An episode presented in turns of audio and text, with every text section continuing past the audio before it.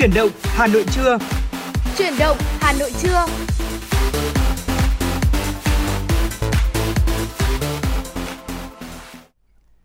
Chào mừng quý vị và các bạn chúng ta cùng đến với thời gian phát sóng quen thuộc của chương trình Chuyển động Hà Nội trưa.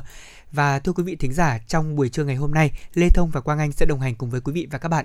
À, thưa quý vị, như vậy là trong buổi sáng ngày hôm nay sau khi mà di chuyển rất vất vả để tới công sở có thể làm việc thì chắc chắn là lúc này quý vị cũng thấy thời tiết tại thủ đô Hà Nội của chúng ta đã có sự thay đổi ít nhiều.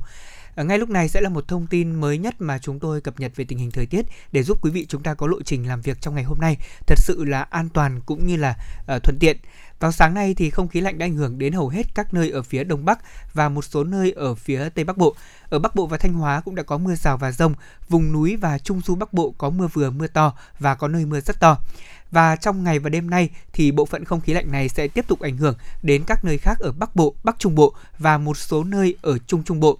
Còn riêng thời tiết tại thủ đô Hà Nội ngày hôm nay có lúc có mưa mưa rào, trời rét với nhiệt độ thấp nhất phổ biến từ 16 đến 18 độ.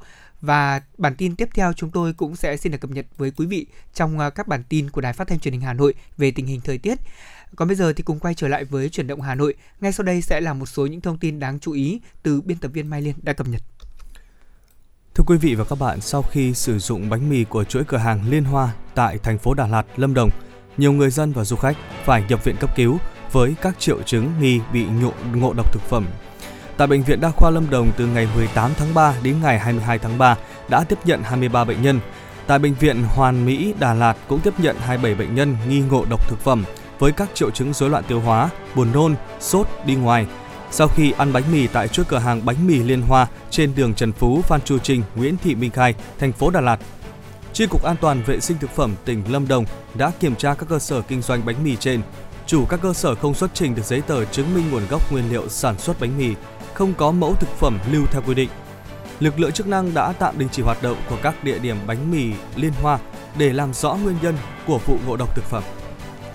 Thưa quý vị, thống kê trên cổng thông tin tiêm chủng COVID-19 cho biết là đến 14 giờ 30 ngày hôm qua 22 tháng 3, cả nước đã tiêm được hơn 202 triệu liều vaccine phòng COVID-19.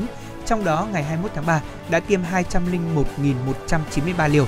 Và đến nay đã có 57 trên 63 tỉnh thành phố có tỷ lệ bao phủ mũi thứ hai vaccine phòng COVID-19 trên 90%. Còn lại 6 trên 63 tỉnh thành phố có tỷ lệ bao phủ mũi thứ hai dưới 90%. Các địa phương đang triển khai tiêm vaccine phòng COVID-19 một cách thần tốc để hoàn thành việc tiêm mũi thứ ba cho người từ 18 tuổi trong quý 1 của năm 2022, hoàn thành việc tiêm mũi thứ hai cho người từ 12 đến 17 tuổi trong tháng 3 năm nay và chuẩn bị tiêm cho trẻ từ 5 đến 11 tuổi, nghiên cứu việc tiêm mũi thứ tư và trẻ dưới 5 tuổi. Hãng hàng không quốc gia Việt Nam Vietnam Airlines vừa thông báo trong thời gian xem xét làm rõ các thủ tục, yêu cầu và quy định liên quan đến vấn đề bảo hiểm phương tiện và hoạt động khai thác bay đến Nga – hãng tạm dừng khai thác đường bay giữa Hà Nội Moscow từ ngày 25 tháng 3 năm 2022 cho tới khi có thông báo mới. Đại diện Vietnam Airlines cho biết chúng tôi rất lấy làm tiếc về tình huống bất khả kháng này. Hành khách bị ảnh hưởng sẽ được hỗ trợ hoàn vé hoặc đổi vé miễn phí sang các chuyến bay khác khi đường bay được phục hồi. Vietnam Airlines là hãng hàng không Việt Nam duy nhất đang khai thác đường bay thẳng đến Nga. Hãng đang nỗ lực làm việc với các cơ quan liên quan để có thể khôi phục hoạt động khai thác đường bay này trong thời gian sớm nhất. Vâng thưa quý vị, đó là một số những thông tin mà chúng tôi cập nhật đầu giờ trong chuyển động Hà Nội trưa nay. Còn bây giờ thì chúng ta sẽ cùng lắng nghe một giai điệu âm nhạc trước khi chúng tôi cùng quay trở lại với những thông tin hấp dẫn ngày hôm nay. một hai ba bốn ngày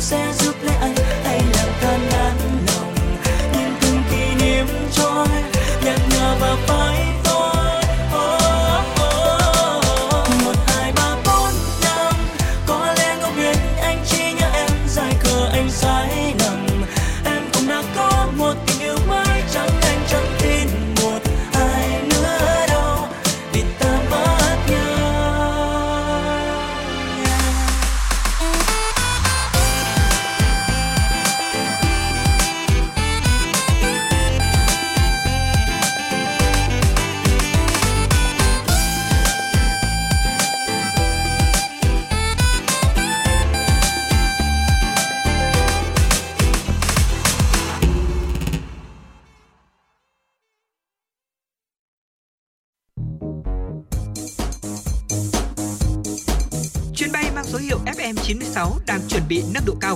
Quý khách hãy thắt dây an toàn, sẵn sàng trải nghiệm những cung bậc cảm xúc cùng FN96. Vâng thưa quý vị vừa rồi chúng ta lắng nghe tiếng hát của ca sĩ Chi Dân với một ca khúc à, cũng đã rất là lâu rồi của anh chàng này, ca khúc 1234. Bây giờ thì xin được mời quý vị cùng với chúng tôi bắt đầu thưởng thức ly cà phê buổi trưa ngày hôm nay với những câu chuyện trong cuộc sống.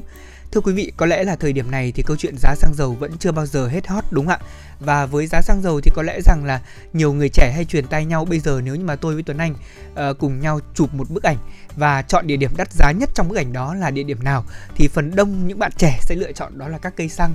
Ờ, không biết là quý vị đã nghĩ đến điều này hay chưa thế nhưng mà trên mạng xã hội thì các bạn trẻ đặc biệt là thế Gen Z đúng không ạ cũng đã đăng tải rất nhiều những bức hình có ghép hình các bạn ấy ngồi tại các cây xăng hay là check in tại đó thế nhưng mà có một vài bộ ảnh cưới đã được chụp ngay chính những địa điểm mà được cho là đắt đỏ nhất theo lời của các dân mạng.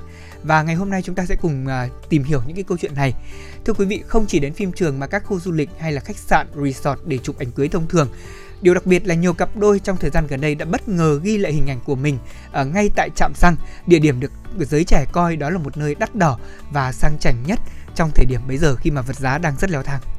Dạ vâng, à, giá xăng dầu tăng mạnh khiến những cây xăng ven đường à, đang trở thành địa điểm chụp ảnh được nhiều bạn trẻ yêu thích. Cộng đồng mạng thì truyền tay nhau rằng giờ đi du lịch sang chảnh à, không phải tới Phú Quốc hay Nha Trang mà là tới cây xăng đó quý vị. À, không chỉ à, thu hút những bạn trẻ cá tính, địa điểm xa xỉ và sang chảnh mà chúng tôi xin để trong ngoặc kép này còn trở thành phim trường mới mẻ cho các cặp cô dâu và chú rể. Vào ngày à, 16 tháng 3 vừa qua, thì trong một bộ ảnh cưới của mình, cô dâu Trương Thị Quỳnh Như và chú rể Lê Văn Lợi ờ, ở Thanh Hóa đã có một vài kiểu ảnh ghi hình tại cây xăng của địa phương.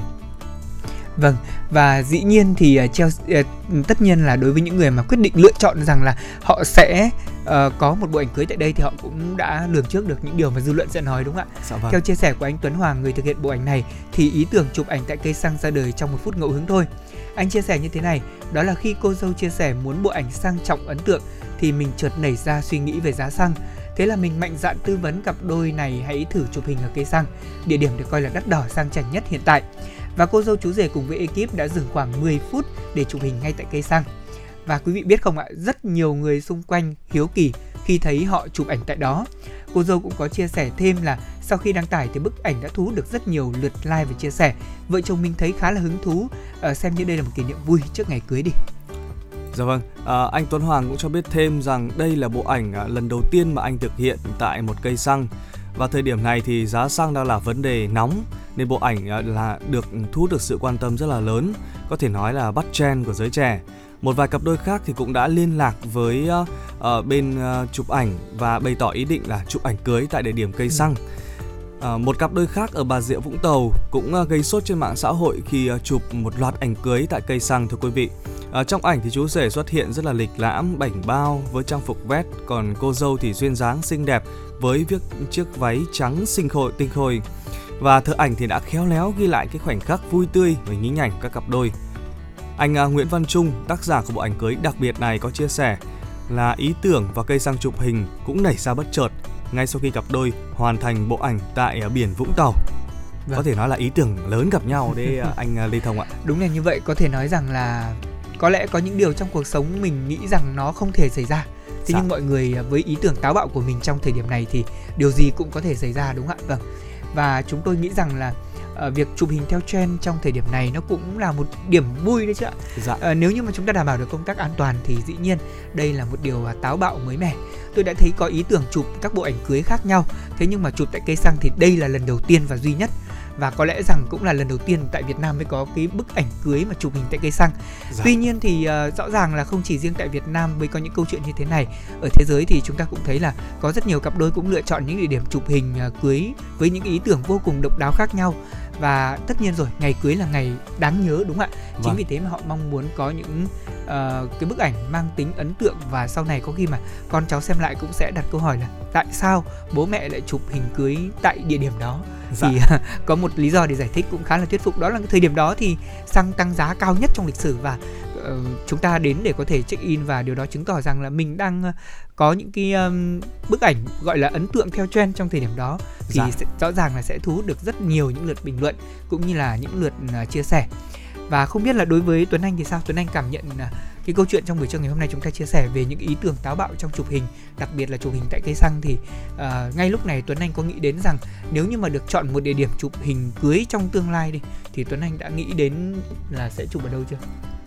Vâng, câu hỏi của anh Lê Thông rất là hay ạ. À, à, bản thân tôi thì à, nếu mà đến cái thời điểm mà à, đến thời điểm cưới thì có lẽ cũng sẽ rất là đắn đo và lựa chọn làm sao để có một cái địa điểm nó chụp ảnh có ý nghĩa ừ. và với những uh, cô dâu chú rể trong cái câu chuyện trong buổi trưa ngày hôm nay dạ. thì uh, cũng là có những cái điều rất là táo bạo này và cũng rất là đáng học tập với ý tưởng của họ đấy ạ bởi vì uh, những bức ảnh không chỉ là mang đến những cái vẻ đẹp ở trong bố cục của bức ảnh đó mà ẩn đằng sau những bức ảnh uh, có lẽ những cái câu chuyện nó sẽ làm cho bức ảnh đó thú vị và ý nghĩa hơn uh, điều này cũng làm cho tôi có thêm một cái uh, nguồn cảm hứng để uh, sau này có thể uh, có được những cái bức ảnh cưới sao cho nó lại vừa đẹp này mà dạ. ẩn chứa trong đó nó lại có được những cái câu chuyện có thể Rồi. nói là để đời như câu chuyện này dạ uh, nhắc đến những cái câu chuyện và những sáng tạo trong chụp hình cưới thì tôi còn nhớ đến là tôi uh, tham gia hoạt động tình nguyện cũng rất là lâu rồi dạ. và trong hội tình nguyện của tôi thì uh, có một số cặp đôi họ đã yêu nhau và ừ. cưới nhau quý vị biết không ạ họ chụp ảnh cưới tất nhiên là vẫn sẽ có những bộ quần áo cô dâu chú rể thế dạ. nhưng thay vào đó là họ có một bộ ảnh riêng ảnh cưới mặc áo đoàn áo uh, thanh niên tình nguyện quả thật nó rất là ấn tượng đối với tôi và tôi nghĩ rằng là tuổi trẻ của chúng ta nếu như được ừ, yêu nhau bên nhau trong những ngày tháng ý nghĩa như vậy thì những bộ hình kỷ niệm như vậy không chỉ là truyền cảm hứng cho những người trẻ đang tham gia tình nguyện mà nó còn góp phần giúp cho hạnh phúc của các bạn ấy. Uh, có một điều gì đó đặc biệt hơn so với mọi người. Uh, Tuấn Anh chia sẻ cũng đúng chúng ta hãy bứt phá ra khỏi giới hạn của mình. Ví dụ dạ. như là việc chụp ảnh cưới thông thường chúng ta cứ đến các phim trường đúng không? Vâng. hoặc là mình đi chụp ảnh dã ngoại trên các tuyến phố. Thế thì thay vào đó mình sẽ đánh vào các yếu tố khác ví dụ như là các cái chi tiết mà chúng ta thể hiện trong bức ảnh từ trang phục cho đến là ý tưởng và câu chuyện. Ờ, tôi còn thấy là có những bạn trẻ dạo gần đây thì còn có một cái xu hướng chụp hình cưới đó là sẽ quay trở về cái thời kỳ uh, trước đó. Dạ. khi mà uh, chúng ta thấy là cô dâu chú rể có những bộ trang phục uh, bình thường thôi thế nhưng mà background thì uh, gây thương nhớ cho biết bao thế hệ 8x 9x uh, từ những cái chữ dán trên background của cái bức uh, uh, gọi là bức tường đúng không ạ? Bức tường để tổ dạ. chức lễ cưới cho đến là những cái lễ vật và thậm chí là xe rước dâu thì điểm đó là bằng xe ca tư Ồ. quả thật nó rất là thú vị và khiến cho mình cảm thấy rất là nhớ. Tôi còn nhớ là cái bức hình cưới đó thì được chia sẻ trên mạng và cô dâu có cầm một bó hoa ly chứ không phải là hoa cầm cưới như bây giờ. À. Và quả thật là đối với những người như Lê Thông hay Tuấn Anh những người trẻ mà nghe được những câu chuyện như thế này thì có khi chúng ta lại có thêm những tham khảo Dạ. cho lễ cưới trong tương lai của mình. Ờ, và đó là chia sẻ của chúng tôi. Còn quý vị thì sao ạ? Quý vị có những chia sẻ như thế nào về việc các cặp đôi chúng ta thể hiện à, những bộ ảnh táo bạo trong ngày cưới Ờ, một cách thú vị, hài hước như là việc chụp hình ở các cây xăng hoặc là chụp hình với những concept sáng tạo hơn về tình nguyện này hay là về những câu chuyện thường ngày về tình yêu của họ thì hãy cùng chia sẻ với chúng tôi. Chúng tôi sẵn sàng đáp ứng yêu cầu của quý vị ờ, thính giả về những câu chuyện được chia sẻ trên sóng cũng như những giai điệu âm nhạc. Bây giờ đây thì có lẽ là mời quý vị chúng ta cùng về miền Tây đi ạ. Chúng ta sẽ cùng nghe bài hát này và cùng thưởng thức cái không gian ờ, lễ cưới ở miền Tây. À, ca khúc hỏi vợ miền Tây mời quý vị cùng nghe.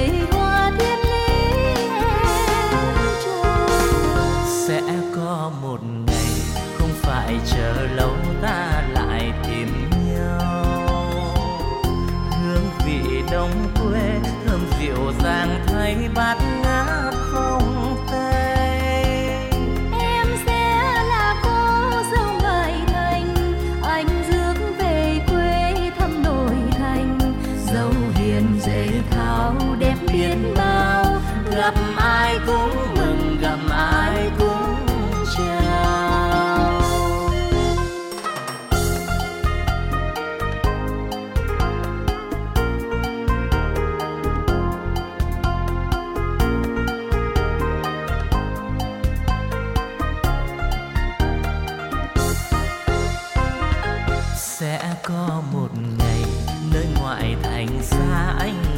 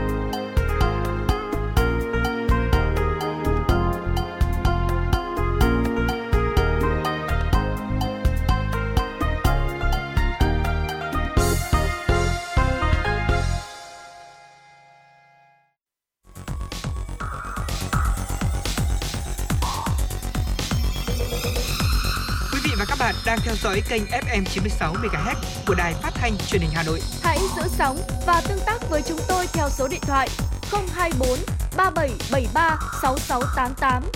FM 96 đồng hành trên mọi nẻo đường. Quý vị thính giả thân mến, tạm biệt những ly cà phê của buổi trưa. Xin mời quý vị hãy cùng với chúng tôi chuyển động với những tin tức đáng chú ý của buổi trưa ngày hôm nay do phóng viên Mai Liên mới gửi đến chương trình. Thưa quý vị và các bạn, chiều ngày 23 tháng 3, Cụm thi đua số 16 thành phố Hà Nội tổ chức hội nghị triển khai công tác thi đua, khen thưởng và ký kết giao ước thi đua năm 2022. Phát biểu tại hội nghị, trưởng ban tuyên giáo thành ủy Bùi Huyền Mai khẳng định, việc triển khai ký kết cụm thi đua số 16 là hoạt động thiết thực nhằm hưởng ứng hội nghị phát động thi đua của thành phố sáng ngày 22 tháng 3. Đây cũng là cụm thi đua đầu tiên triển khai với nhiều nội dung cụ thể. Về nhiệm vụ thời gian tới, trưởng ban tuyên giáo thành ủy Bùi Huyền Mai cho rằng việc đăng ký thi đua ngay từ đầu năm là cần thiết nhằm nỗ lực để có những thành tích cao hơn cho năm 2022. Cho rằng việc thực hiện công tác thi đua khen thưởng phải thiết thực, phù hợp với thực tiễn.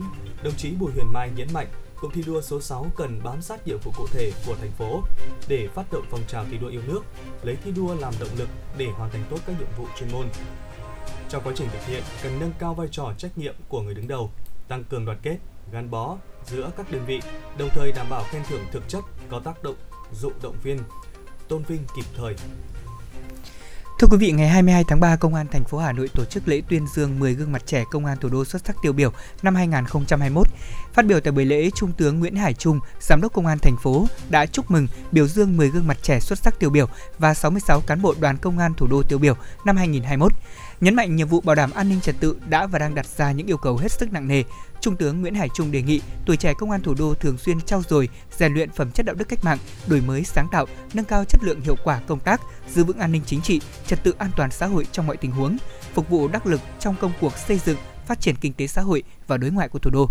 Đối với các cá nhân được tuyên dương, Trung tướng Nguyễn Hải Trung nhắc nhở cần tiếp tục phấn đấu học tập tu dưỡng, đạt được nhiều thành tích hơn nữa để xứng đáng với phần thưởng đã được tặng và thể hiện rõ nét hơn hình ảnh của thanh niên công an thủ đô trong thời kỳ đẩy mạnh công nghiệp hóa, hiện đại hóa và chủ động hội nhập quốc tế. Bộ Giáo dục và Đào tạo đã có công văn gửi Chủ tịch Ủy ban Nhân dân các tỉnh, thành phố trực thuộc Trung ương đề nghị ra soát thông tin đăng ký chỉ tiêu tuyển sinh, đào tạo năm 2022 và đề xuất nhu cầu từ năm 2023 đến năm 2025. Việc này nhằm triển khai hiệu quả Nghị định số 116 của Chính phủ với quy định chính sách hỗ trợ tiền đóng học phí, chi phí sinh hoạt đối với sinh viên sư phạm. Theo Bộ Giáo dục và Đào tạo, Nghị quyết số 10, 116 có hiệu lực từ khóa tuyển sinh 2021-2022. Nhưng trong quá trình triển khai có nhiều vướng mắc về số chỉ tiêu đã đề xuất của một số địa phương và việc triển khai thực tế giữa các địa phương và các cơ sở đào tạo. Để bảo đảm nhu cầu giáo viên mà địa phương đã đề xuất đến năm 2022 và nhu cầu các năm tiếp theo sát với thực tế, Bộ Giáo dục và Đào tạo đề nghị các địa phương ra soát nhu cầu tuyển sinh và đào tạo giáo viên năm 2022 đề xuất nhu cầu đào tạo giáo viên từ năm 2023 đến năm 2025. Thưa quý vị, ngày 22 tháng 3 tại di tích chùa Bà Tấm, đền thờ Nguyên Phi ỷ Lan, xã Dương Xá, huyện Gia Lâm đã diễn ra lễ kỷ niệm 959 năm ngày Nguyên Phi ỷ Lan đăng quang 1063-2022, công bố quyết định công nhận bảo vật quốc gia đôi tượng sư tử đá thời Lý và khám thờ gỗ sơn son thép vàng thời Mạc, khánh thành công trình hạ tầng kỹ thuật chùa Bà Tấm. Tại buổi lễ này, các đại biểu đã cắt băng khánh thành công trình hạ tầng kỹ thuật chùa Bà Tấm.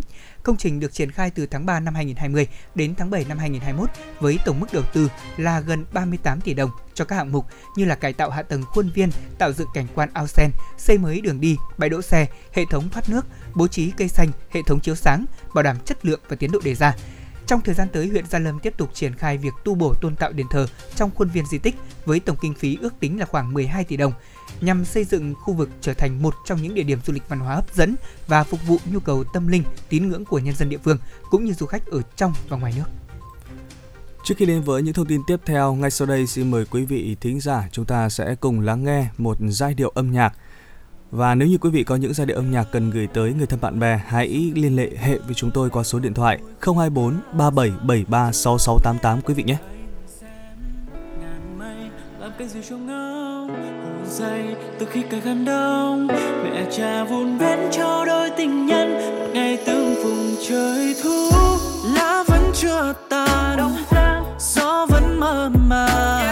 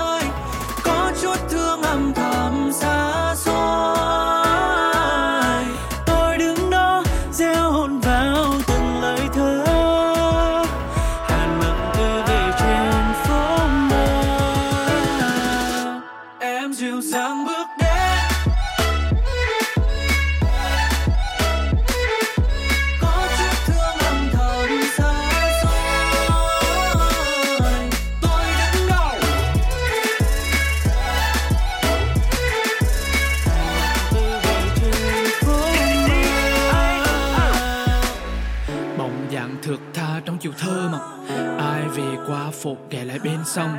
Thuyền trôi bèo dạt về mô còn ngoại, trong mà chiều mình ta thương nhớ mà cho cảnh vật hưng hơ nhạc vua. Để sâu dậy rơi nơi hàng mi khi mùa mưa tới những tin tao phơi phới đẹp từ lúc đôi mươi. Yêu em có lẽ là yêu tuyệt vời nhất, vì hình hài em đó vương vừa nghĩ trong sông hơn nhau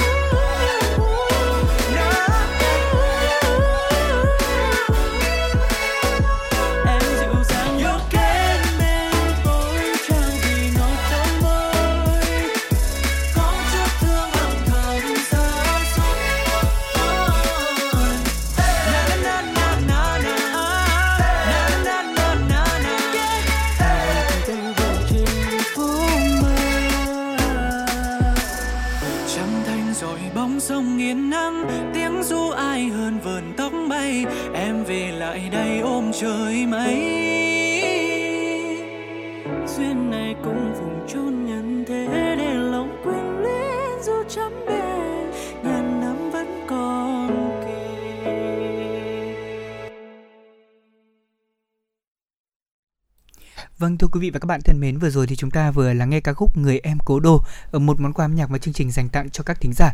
Còn bây giờ thì chúng ta sẽ cùng đến với thời lượng của chuyên mục ký ức thanh xuân ngày hôm nay. À, thưa quý vị thính giả thân mến, thời điểm này thì chúng ta thấy rằng là các hoạt động trên địa bàn thành phố cũng đã đi vào hoạt động bình thường rồi. Các dạp chiếu phim thì cũng đã mở và bây giờ thì à, có thể nói là chúng ta có thể dễ dàng tiếp cận với các bộ phim mình yêu mến hay là những tác phẩm điện ảnh bom tấn một cách rất dễ dàng. Thế nhưng mà trong thời điểm trước đó thì chúng ta thấy à, quả thật để có thể chờ đón một buổi chiếu phim trên truyền hình và xem một bộ phim mình yêu thích thì không hề dễ dàng đặc biệt hơn nữa thời mà chưa có truyền hình thì sao ạ? À, chúng ta sẽ cùng lắng nghe trong ký ức thanh xuân ngày hôm nay những chia sẻ về ký ức xem phim ở khu tập thể thời bao cấp như thế nào. Các bạn nhé. Sầm tối khi loa phát thanh treo ở đầu khu tập thể mùng 8 tháng 3 ọp ẹp. Thông báo tối nay sẽ có phim ở sân nhà A5 A6 thì lũ choi choi chúng tôi hối hả dọn dẹp rửa bát giặt rũ cho nhanh để còn đi xem phim. Cô bạn cùng lớp phóng từ nhà ở D3 đến nhà tôi ở D4 dục nhanh tay lên à, để khuya về làm nốt. Tối nay có phim Ruslan và Ludmina đấy. Hai đứa díu dít ra sân nhà A6 đã thấy trẻ con người lớn đứng chật cái sân rộng. Những năm 60 của thế kỷ trước các khu tập thể lớn trong nội thành như là Kim Liên hay là Dệt 8 tháng 3, Nguyễn Công Trứ, Văn Trương, Cao Xà Lá với những dãy nhà cao 4 tầng, có đủ lớp mẫu giáo, nhà trẻ, căng tin và nhà ăn tập thể là niềm mơ ước của nhiều người sống trong các ngõ phố, tập trung dân lao động ở cầu đất, Vân Hồ hay là Lò Lợn. Trong khu tập thể 8 tháng 3, đầu sân nhà A6 có hẳn một bục cao tựa như là cái sân khấu vậy, để tối thứ bảy các gia đình có thể xem biểu diễn văn nghệ của đoàn thanh niên nhà máy. Cho đến nay thì mẹ tôi vẫn giữ ảnh của cha tôi, ông là bí thư tri đoàn chụp với đội văn nghệ, mặc áo nữ thì mặc áo dài trắng, và còn nam thì mặc sơ mi trắng. Một chú là nhạc công đang say sưa kéo đàn accordion, còn tôi 3 tuổi luỗn cuỗn đứng cạnh cha. Một Hà Nội thanh lịch tươi mới, vô cùng trong sáng của niềm tin, đúng như tôi Hữu đã từng viết, mỗi con người lấp lánh một ngôi sao. Phong trào văn hóa văn nghệ quần chúng diễn ra rất sôi nổi nên Sở Văn hóa thành lập đội chiếu bóng lưu động. Có một xe ô tô nhỏ chở cả đội kỹ thuật, máy móc và dụng cụ vào khu tập thể đến các khu lao động tập trung dân nghèo đô thị, ra làng quê ngoại thành để chiếu phim cho nhân dân thưởng thức nghệ thuật. Cái sân đủ rộng cho đội chiếu bóng lưu động đặt máy, căng phông màn chiếu phim. Lũ trẻ em thì ra xếp chỗ ở, trước bằng đủ thứ như gạch, rổ giá rách để được ngồi gần màn ảnh. Chúng tôi đã học lớp 7, lớn bổng rồi, ra dáng đàn anh, đàn chị, đứng túm tụm ở vòng ngoài, thi thoảng còn tán dóc Phim chiếu phục vụ nhân dân theo cách không bán vé như ở dạp hoặc ở bãi chiếu bóng Mai Động. Ngày ấy, đến xem phim ở bãi chiếu bóng Mai Động thì phải hích vai nhau mua vé, có khi choảng nhau sứt đầu mẻ chán với đám choai choai ở Vĩnh Tuy, Mai Động. Thường à, kéo theo cả bọn đông đến bãi, sẵn sàng ào vào khi à, bác bảo vệ tháo khoán cho vào xem không cần mua vé. Vâng, à, có những chia sẻ như thế này mà thính giả đã viết và thuật lại lời nói đó. Ở trong cô bạn của mình có nói với uh, uh, tác giả đó là này tao thấy hôm nay có mấy tên ở trường học buổi chiều đến sớm tìm mảnh giấy nhét trên kẽ bàn của cái mơ đấy. Cô bạn thì thầm với tác giả khi màn ảnh đang lướt tên phim và các diễn viên. Ờ ờ để xem có tên diễn viên trà giang kìa. Ngày ấy thì hình ảnh của các diễn viên như là thế anh trà giang được chúng tôi coi như là thần tượng mê lắm. Nhờ đội chiếu bóng lưu động mà ngày ấy chúng tôi được xem rất nhiều bộ phim hay như Chung một dòng sông, Nổi gió, Vĩ tuyến 17 ngày đêm, Sau tháng 8, Ngày lễ thánh. Phim của các nước xã hội chủ nghĩa cũng được xem nhiều, nhưng tôi nhớ nhất phim Trẻ mãi không già của Ba Lan, Cánh buồm đỏ thắm của Liên Xô, Thiếu nữ châu Âu mắt xanh biếc, đẹp thế và những lâu đài cổ của họ thật tuyệt vời Ước mơ của chúng tôi ở độ tuổi mới lớn cũng bay bổng theo những bộ phim ấy. Mà cũng lạ, dặm dạp Bạch Mai như là sát chợ mơ, cách nhà tôi chỉ khoảng 2 km thôi. Thế nhưng cứ thích ra sân tập thể để xem phim, mà vừa xem vừa bình luận suýt xoa. Thì thoảng đang chiếu đến đoạn hay thì màn ảnh đen kịt, máy quay phim kêu phật. Sau đó thì mới hiểu, bác thợ chiếu phim thay cuộn khác, máy lại chạy xè xè, thế rồi chiếu tiếp. Lũ trẻ lít nhít chả hiểu vì sao hình ảnh từ cái máy bánh xé bánh xe to tròn như vậy lại được chiếu lên cái màn vải trắng to như là cái chiếu căng trước mặt chúng. Con bé Hà nhà chú Quý hàng xóm thì cứ nhất định sát đến, ngồi gần đến cái bánh xe để xem cái bánh xe quay từng vòng, nó thích thú lắm. Đôi lúc đang xem phim chúng tôi bất ngờ gặp bạn bên khu khác cười hích vai nhau thay cho lời chào, ánh mắt đầy long lanh. Thanh niên trai trai đi xem phim nhất định phải diện áo sơ mi, vải purple trắng hay là màu trứng sáo thanh nhã. Con gái thì diện áo sơ mi may kiểu Hồng Kông, cổ Đức và trông mô đét hẳn so với áo bà ba màu non hoặc là sơ mi màu xanh đậm của con gái ngoại thành. Có lẽ nét duyên nhất của thiếu nữ tuổi 13-15 thời buổi ấy là mái tóc được tết đôi sam hay là cuốn hai bên mang cai hình trái đào, dịu dàng đúng kiểu học trò mới lớn đã biết làm đỏ. Mãi đến tuổi 17, lũ chúng tôi mới cai xem phim ở sân nhà A6, rủ nhau lên dạp tháng 8 vì đã thành thiếu nữ rồi, không ai muốn chen chúc với bọn con nít nữa. Tuổi thơ của chúng tôi đã được biết đến những điều thần tiên, đến với chân trời mới lạ của văn minh, văn hóa nhân loại và các vùng miền của Tổ quốc Việt Nam tươi đẹp qua màn ảnh như thế. Vâng, qua những câu chuyện và những chia sẻ rất ngắn thôi của uh, tác giả Nguyễn Kim Thanh mà chúng tôi cũng đã nhận được uh, thì có thể nói rằng là cái khó của những người làm uh, công tác văn hóa thời điểm đó chính là như vậy khi mà uh, tất cả mọi người ai cũng đều có mong muốn thưởng thức những tác phẩm nghệ thuật đặc biệt là những bộ phim. Và thời buổi đó thì đi xem phim người ta xem như là một buổi tiệc vậy. Dạ. để có thể đến thưởng thức những bộ phim được gặp thần tượng của mình thông qua dạp chiếu bóng. Đó là một điều gì đó rất là linh thiêng.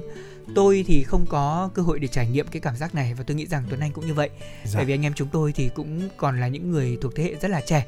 Tuy nhiên thì à, đối với cá nhân tôi thì cũng đã có dịp uh, được xem những cái tác phẩm chiếu bóng thế nhưng mà uh, thời buổi đó là đã được uh, có một cái sự thay đổi rồi khi dạ. mà có các xe thông tin văn hóa lưu động ấy về đến tận các làng à. và họ biểu diễn các chương trình văn nghệ sau đó dạ. thì họ có căng cái bóng ra họ chiếu bóng giới thiệu về cái đoàn phim hoặc là giới thiệu về những cái tác giả trong cái đoàn phim đó thì đó là cái cảm giác mà uh, cứ mỗi cuối tuần hoặc là hàng tháng một hai lần thì có một hai đoàn nghệ thuật về biểu diễn hay là các đoàn của những cô chú mà bị khiếm thị ấy đấy uh, dạ. biểu diễn thì thực sự lê thông cũng thấy rất là thích thú và cứ chờ đợi để xem xem hết tiết mục này đến tiết mục khác. Chờ đến khi mà trời uh, đã gọi là thực sự là về đêm muộn và thấy hơi lạnh rồi thì mới về. Và đám trẻ con trong làng của tôi thời điểm đó thì cũng rất là vui. Hẹn nhau đi xem là tối nay ở trong nhà văn hóa sẽ có cái chương trình biểu diễn của những cô chú thì mình sẽ vào đó để xem. Dạ. đó là cái cảm giác mà tôi nghĩ rằng bây giờ tìm lại không còn nữa. Dạ vâng.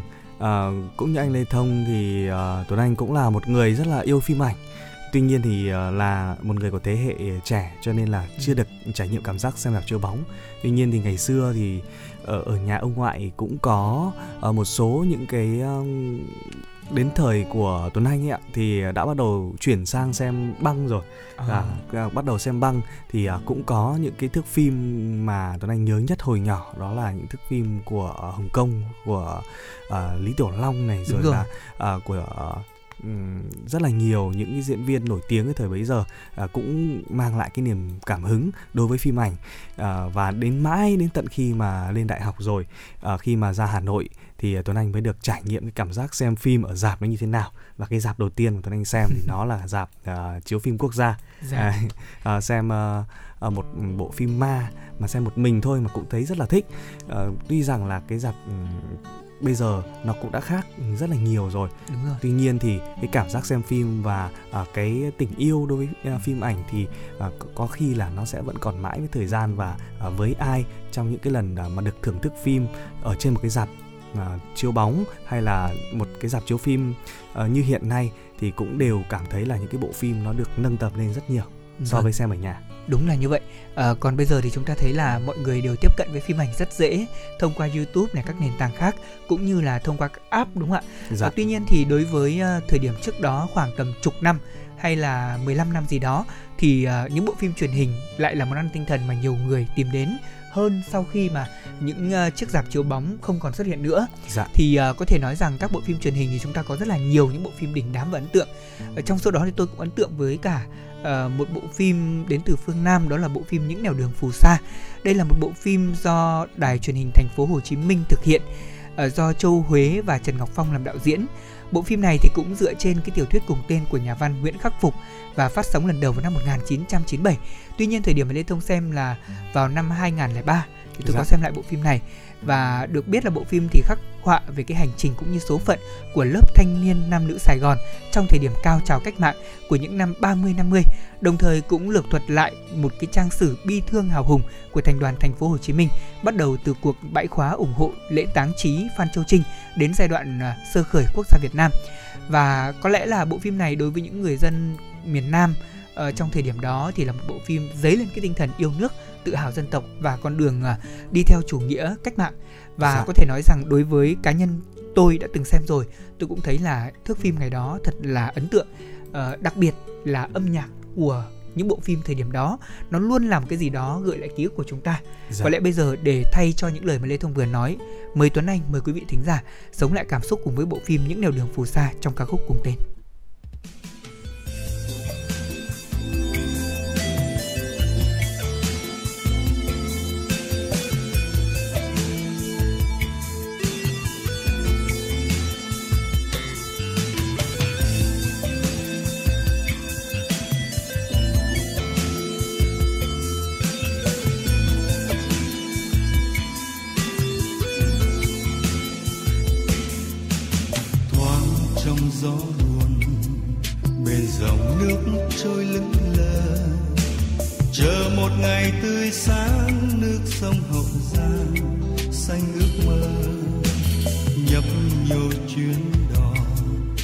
người đi tìm đường tranh đấu dành lại đời ấm no những ngày sau.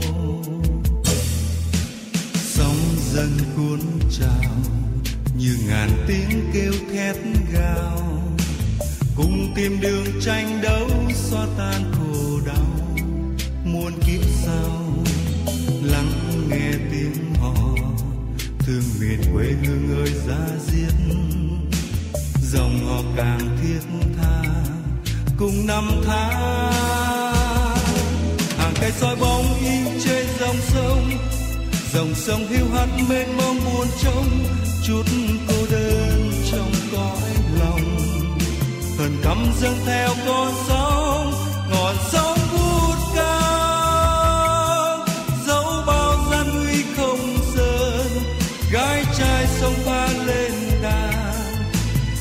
sông quê tôi dân trào, niềm thương nhớ. Gạt đi nước mắt thôi ta biệt ly, tình yêu non nước trong tim con ghi, quyết ra đi không nản lòng. Tầm vong trong tay ta tiến, nguyện cứu nước non, sắc son trong tim xa rời.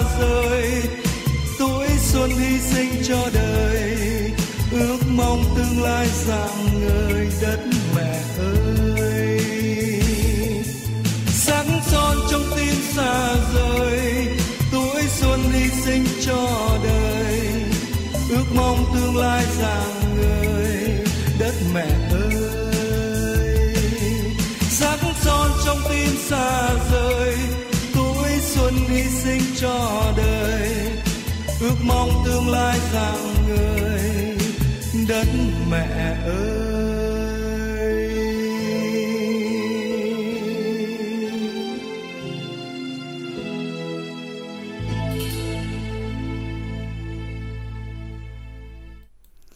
Vâng thưa quý vị và các bạn thân mến, chúng ta vừa lắng nghe ca khúc Những nẻo đường phù sa qua tiếng hát của Bảo Phúc và chắc chắn là quý vị thính giả những ai đã yêu mến phim truyền hình Việt Nam cũng sẽ không quên được giai điệu của ca khúc này khi mà Lê Thông vừa nhắc tới. Còn bây giờ thì chúng ta sẽ cùng à, gác lại những thông tin trong ký ức thanh xuân để cùng mời quý vị thính giả quay trở về với những thông tin cập nhật tiếp theo đến từ biên tập viên Mai Liên của chúng tôi. Thưa quý vị, ngày 22 tháng 3 vừa qua, Công an quận Hậu Cầu Giấy Hà Nội cho biết đang hoàn tất hồ sơ lý xử lý đối tượng Hà Anh Quân sinh năm 2008 ở huyện Thanh Oai, Hà Nội về hành vi trộm cắp tài sản. Theo tài liệu điều tra vào khoảng 14 giờ ngày 20 tháng 3, anh Mai Trọng Hưng ở quận Cầu Giấy đến công an phường Trung Hòa trình báo bị kẻ gian lấy trộm tài sản khi điều khiển xe ô tô Mercedes S450 đến trước cửa hàng rượu số 93 phố Trần Duy Hưng. Ngay sau khi tiếp nhận tin báo, công an quận Cầu Giấy tổ chức khám nghiệm hiện trường, thu thập chứng cứ điều tra, truy xét đối tượng gây án. Bằng các biệt biện pháp nghiệp vụ chưa đầy 24 giờ sau khi vụ án xảy ra, công an quận Cầu Giấy đã phát hiện bắt giữ đối tượng gây án là Hà Anh Quân, lúc này đang lẩn trốn tại huyện Thanh Oai. Đối tượng lấy toàn bộ số tiền trên rồi quẳng chiếc túi sách của bị hại vào thùng rác gần đó. Quân điều khiển xe về nhà và nhờ mẹ mang bán 11.000 đô la Mỹ, được 230 triệu đồng. Đối tượng dùng số tiền trộm cắp được để mua một chiếc xe máy SH hết 130 triệu đồng. Số tiền còn lại Quân chi tiêu vào việc cá nhân. Hiện vụ việc đang tiếp tục được điều tra làm rõ. Thưa quý vị và các bạn, liên quan đến những sai phạm xảy ra tại dự án khu đô thị mới Quế Võ, tỉnh Bắc Ninh do công ty Tây Hồ làm chủ đầu tư, vào chiều ngày hôm qua, cơ quan cảnh sát điều tra công an tỉnh Bắc Ninh đã tống đạt quyết định khởi tố bị can và lệnh bắt bị can để tạm giam đối với ông Nguyễn Tấn Hoàng, chủ tịch hội đồng quản trị công ty cổ phần đầu tư phát triển nhà và xây dựng Tây Hồ, công ty Tây Hồ. Trước đó, ngày 14 tháng 2, cơ quan cảnh sát điều tra công an tỉnh Bắc Ninh đã khởi tố vụ án khởi tố bị can, lệnh bắt bị can để tạm giam đối với Tân Tú Hải, thành viên hội đồng quản trị, nguyên tổng giám đốc công ty Tây Hồ, Đặng Quang Tuấn, nguyên chủ tịch hội đồng quản trị công ty Tây Hồ, Phan Việt Anh, nguyên phó tổng giám đốc công ty Tây Hồ, Chu Thị Ngọc Nga, trưởng ban kiểm soát công ty Tây Hồ. Những bị can này bị khởi tố bắt tạm giam vì vi phạm pháp luật trong quá trình thực hiện dự án khu đô thị mới ở huyện Quế Võ, tỉnh Bắc Ninh.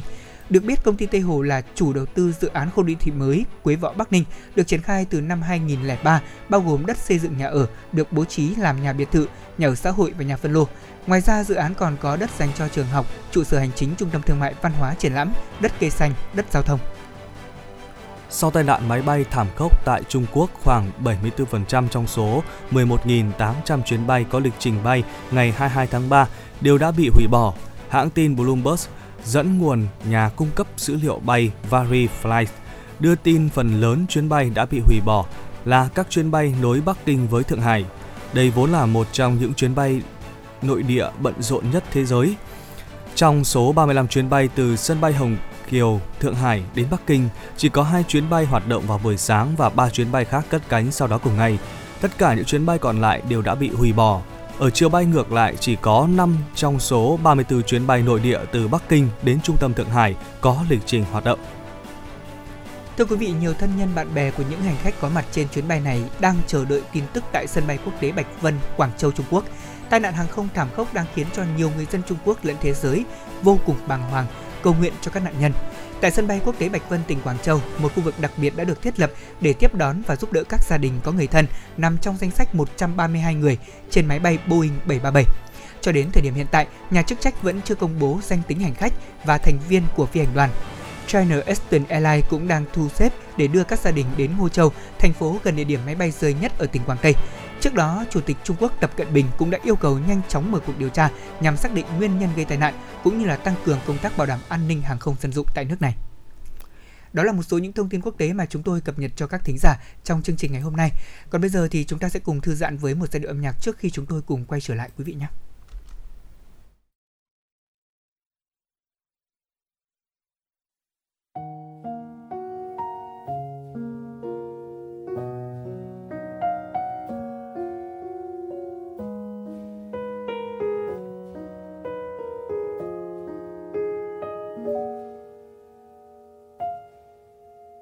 Chẳng là gì cả đã là gì đâu. Nếu từng đậm sâu thì cũng phải màu. Tổn thương quá nên chẳng còn đau. Buồn dâu thấy anh thương người sau. Giờ ở trước nhau để anh nói ra câu là ta chẳng còn gì bấy lâu em cũng buồn lắm chứ. Phải ngần ấy câu từ, nước mắt rơi vì ngày mai em chẳng thể nguôi ngoai. Trời ban mỗi chữ duyên mình đừng nên bỏ lỡ, phải cố giữ nhau thì mới có nợ ở trên đời để may mắn tìm một người mình thương chưa chắc cả đời đã có được. Chuyện tình cảm chúng ta đừng nên nói trước. Vì phía trước biết đâu mọi thứ đau ngược. Trái tim em đầy tổn thương phụ đầy mù sương. Có duyên gặp nhau cũng chẳng đủ nợ để ở lại.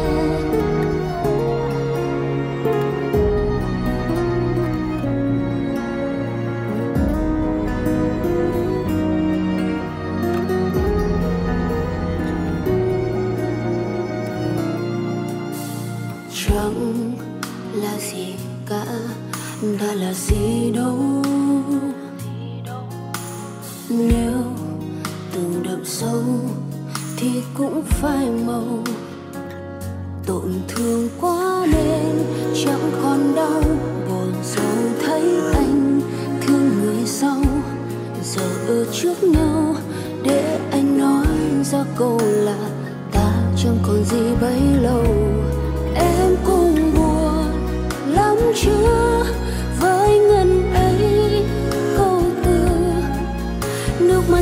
Vì ngày mai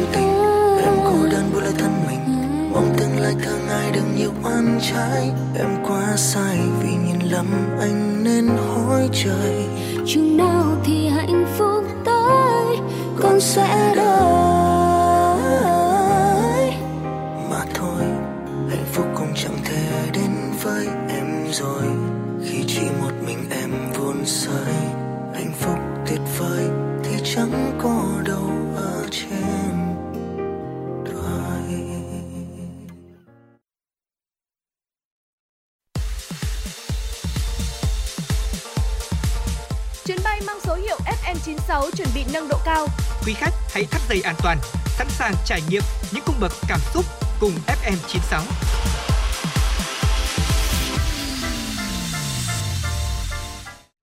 Vâng thưa quý vị vừa rồi chúng ta lắng nghe tiếng hát của Hiền Hồ với ca khúc gặp gặp nhưng không ở lại Ờ, một ca khúc cũng rất là hot trong thời gian gần đây đúng không ạ? Vâng. Còn bây giờ mời quý vị chúng ta cùng quay trở lại với chương trình với những thông tin trong sống khỏe cùng FM 96. Thưa quý vị, ờ, về ờ, nấu ăn thì có thể nói là một nghệ thuật mà đầu bếp thì cũng được xem là một nghệ sĩ. Và nhiều tác giả trẻ thì đã thể hiện được chất nghệ sĩ không chỉ qua cách chế biến ẩm thực mà còn qua từng trang viết nữa. Vâng. Và nếu bếp đơn dẫn dắt bạn đọc đến từng con góc nhỏ trong căn bếp của mình và sau đó thì bày biện một bữa tối thịnh soạn với sự chuẩn bị kỳ công thì ờ, blogger Linh Trang có chia sẻ và có có chót cuồng dại si mê với những ờ, người tình ở trong ngoặc kép đấy ạ mang tên căn bếp thì ờ, Hoàng Anh và chị Anh viết nên à, tình yêu với những món ăn không biên giới à, ăn tối cùng chef và nói chuyện về bếp khi bếp vắng lò hay chuyện hai căn bếp thì là những ấn phẩm viết về chủ đề xoay canh căn bếp đấy ạ Vâng và đó là nội dung mà chúng tôi sẽ chuyển tới quý vị và các bạn sau một ít phút nữa. Còn bây giờ thì chúng ta cùng quay trở lại mục sống khỏe cùng FM96 ạ. Như đã giới thiệu, thì à, ngày hôm nay chúng ta sẽ cùng gửi đến quý vị thính giả một số loại nước để tốc để giảm cân an toàn hiệu quả. Quý vị biết là mùa hè cũng đang đến rất là gần rồi dạ vâng. và thời điểm này thì nhiều người cũng có nhu cầu là mình siết chặt cái chế độ ăn uống của mình hơn để mùa hè nó không còn nặng nhọc nữa. À, và thời tiết giao mùa như thế này thì đòi hỏi là chúng ta phải có một chế độ ăn uống rất là phù hợp thưa quý vị. Bên cạnh đó cũng phải cung cấp đầy đủ chất dinh dưỡng cần thiết cho cơ thể một cách lành mạnh. Hơn nữa thì giữ nước cũng là điều vô cùng cần thiết. Thường xuyên uống nước lọc, nước dừa, nước chanh cùng với một số thức uống khác cũng là điều quan trọng để chúng ta có thể giữ vững sức khỏe của mình. Vì vậy nếu như quý vị đang muốn giảm cân và cắt giảm chất béo thì ngay sau đây chúng tôi gợi ý nhanh 5 loại nước để tóc tốt nhất để giúp các bạn có thể đốt cháy chất béo của mình. Đầu tiên đó là nước chanh và bạc hà. Chanh là loại trái cây được sử dụng phổ biến ở nhiều nước. Chanh giúp giảm cân và trẻ hóa làn da của bạn. Thêm một vài lá bạc hà vào cốc nước chanh, quý vị và các bạn sẽ có một thức uống giải độc, giải nhiệt một cách rất tự nhiên, hỗ trợ giảm cân này, duy trì sức khỏe tiêu hóa và giữ cho chúng ta lúc nào cũng đủ nước. Vâng, tiếp đó là nước ép dưa chuột thưa quý vị. Dưa chuột là thực phẩm bổ sung rất là cần thiết trong chế độ ăn uống của chúng ta và đó cũng là một nguồn giàu vitamin B, kali, magie có đặc tính giải độc và ít calo. Dưa chuột thì cũng giúp giảm cân vì hạn chế thèm ăn cũng như là chứa nhiều chất xơ tạo cảm giác no hơn. Nước táo và quế cũng là những lựa chọn hữu ích. Táo và quế là sự kết hợp đốt cháy chất béo mà quý vị có thể tìm kiếm được nguyên liệu một cách dễ dàng. Chúng ta có thể thêm một vài thìa nhỏ giấm táo vào đồ uống để tăng cường khả năng đốt cháy chất béo. Quế thì là loại gia vị tăng cường trao đổi chất trong khi táo thì sẽ giúp chúng ta no lâu hơn. Vâng, bên cạnh đó thì chúng ta cũng có thể tham khảo một loại đồ uống tiếp theo đó là nước bưởi. Bưởi thì có thể là một trong những loại trái cây đốt cháy chất béo rất là tốt hiện nay và khi dùng trước bữa ăn thì loại trái cây họ cam quýt này có thể giúp cho chúng ta giảm cân quý vị ạ. Bưởi thì cũng rất là bổ dưỡng và thêm một ít nước bưởi đổ vào à, đồ uống của chúng ta sẽ tạo nên cảm giác ngon miệng hơn cũng như là tăng cái khả năng đốt cháy chất béo. Ngoài ra, à, thức uống à, cuối cùng mà chúng tôi muốn chia sẻ cho quý vị à, đó chính là nước cam. À, cam thì chứa nhiều vitamin, rất tốt cho một làn da khỏe mạnh. Vitamin thì cũng giúp chuyển hóa chất béo thành năng lượng thay vì tích trữ trong cơ thể. Thêm một vài miếng trái cây có múi vào đồ uống đầy tốc hỗ trợ cắt giảm chất béo sẽ giúp chúng ta à, giảm mà đi chất béo một cách tốt hơn đấy ạ. Và hãy thử các loại nước trên để có thể giải độc cơ thể và giảm cân nhanh chóng quý vị nhé. Tuy Vâng. nhiên thì chúng ta cũng cần nhớ rằng là ngoài cái chế độ ăn uống, tập thể dục hoặc hoạt động à, thể chất thì cũng rất là cần thiết trong cái việc giữ gìn vóc dáng. Vâng, và chúng tôi hy vọng rằng là với những thông tin chia sẻ vừa rồi trong Sống Khỏe cùng FM96, phần nào giúp quý vị chúng ta có thêm được những thực đơn gợi ý ạ. Quý vị hãy cùng nốt lại vào trong sổ tay của mình hoặc nếu như lúc này chúng ta đang có smartphone và có thể ghi lại được thì hãy cùng ghi nhớ một số loại nước mà chúng tôi giới thiệu. Ví dụ như là nước chanh và bạc hà rất là quen thuộc này, hay là nước ép dưa chuột cũng rất dễ làm, nước táo và quế và nước bưởi hay nước cam. Ở trong số 5 cái loại nước này thì tôi nghĩ rằng là thời điểm này chúng ta sử dụng nước bưởi cũng khá là hợp lý quý vị ạ. Tại vì là đang mùa bưởi Dạ. Đấy, chúng ta có thể uh, thấy là cái mùa hoa bưởi thì cũng là một trong số những mùa mà rất nhiều người dân Hà Nội yêu thích. Chúng ta thường uh, có thể làm rất nhiều những món ăn từ bưởi. Vậy thì thay vào đó, việc uh, sử dụng nước bưởi cũng sẽ rất tốt. Còn có công hiệu đó là giảm cân thì chúng ta hãy cùng thử để có thể xem xem là hiệu quả như thế nào. Tất nhiên là việc đề tốc giảm cân nó còn phụ thuộc phần nhiều vào sự kiên trì của mỗi người này, dạ. vào chế độ ăn uống cũng như là sự hấp thu về mặt dinh dưỡng. Và hy vọng rằng với những thông tin chúng tôi chia sẻ vừa rồi trong sống khỏe cùng FM96 đã giúp cho quý vị có thêm những gợi ý tốt nhất để chúng ta có thể thanh lọc và giải độc trong cơ thể. Ờ, đặc biệt là có thể có những cái vũ khí để đối chọi với mùa hè sắp tới đây. Còn bây giờ thì có lẽ là chúng tôi sẽ xin được à, khép lại chuyên mục Sống khỏe cùng FM96 và mời quý vị đến với khung tin tức thứ hai của chương trình truyền động Hà Nội à, thời điểm từ 11 giờ đến 12 giờ. Bây giờ sẽ là một số những thông tin về thời sự chúng tôi sẽ cập nhật đến các thính giả ngay sau đây.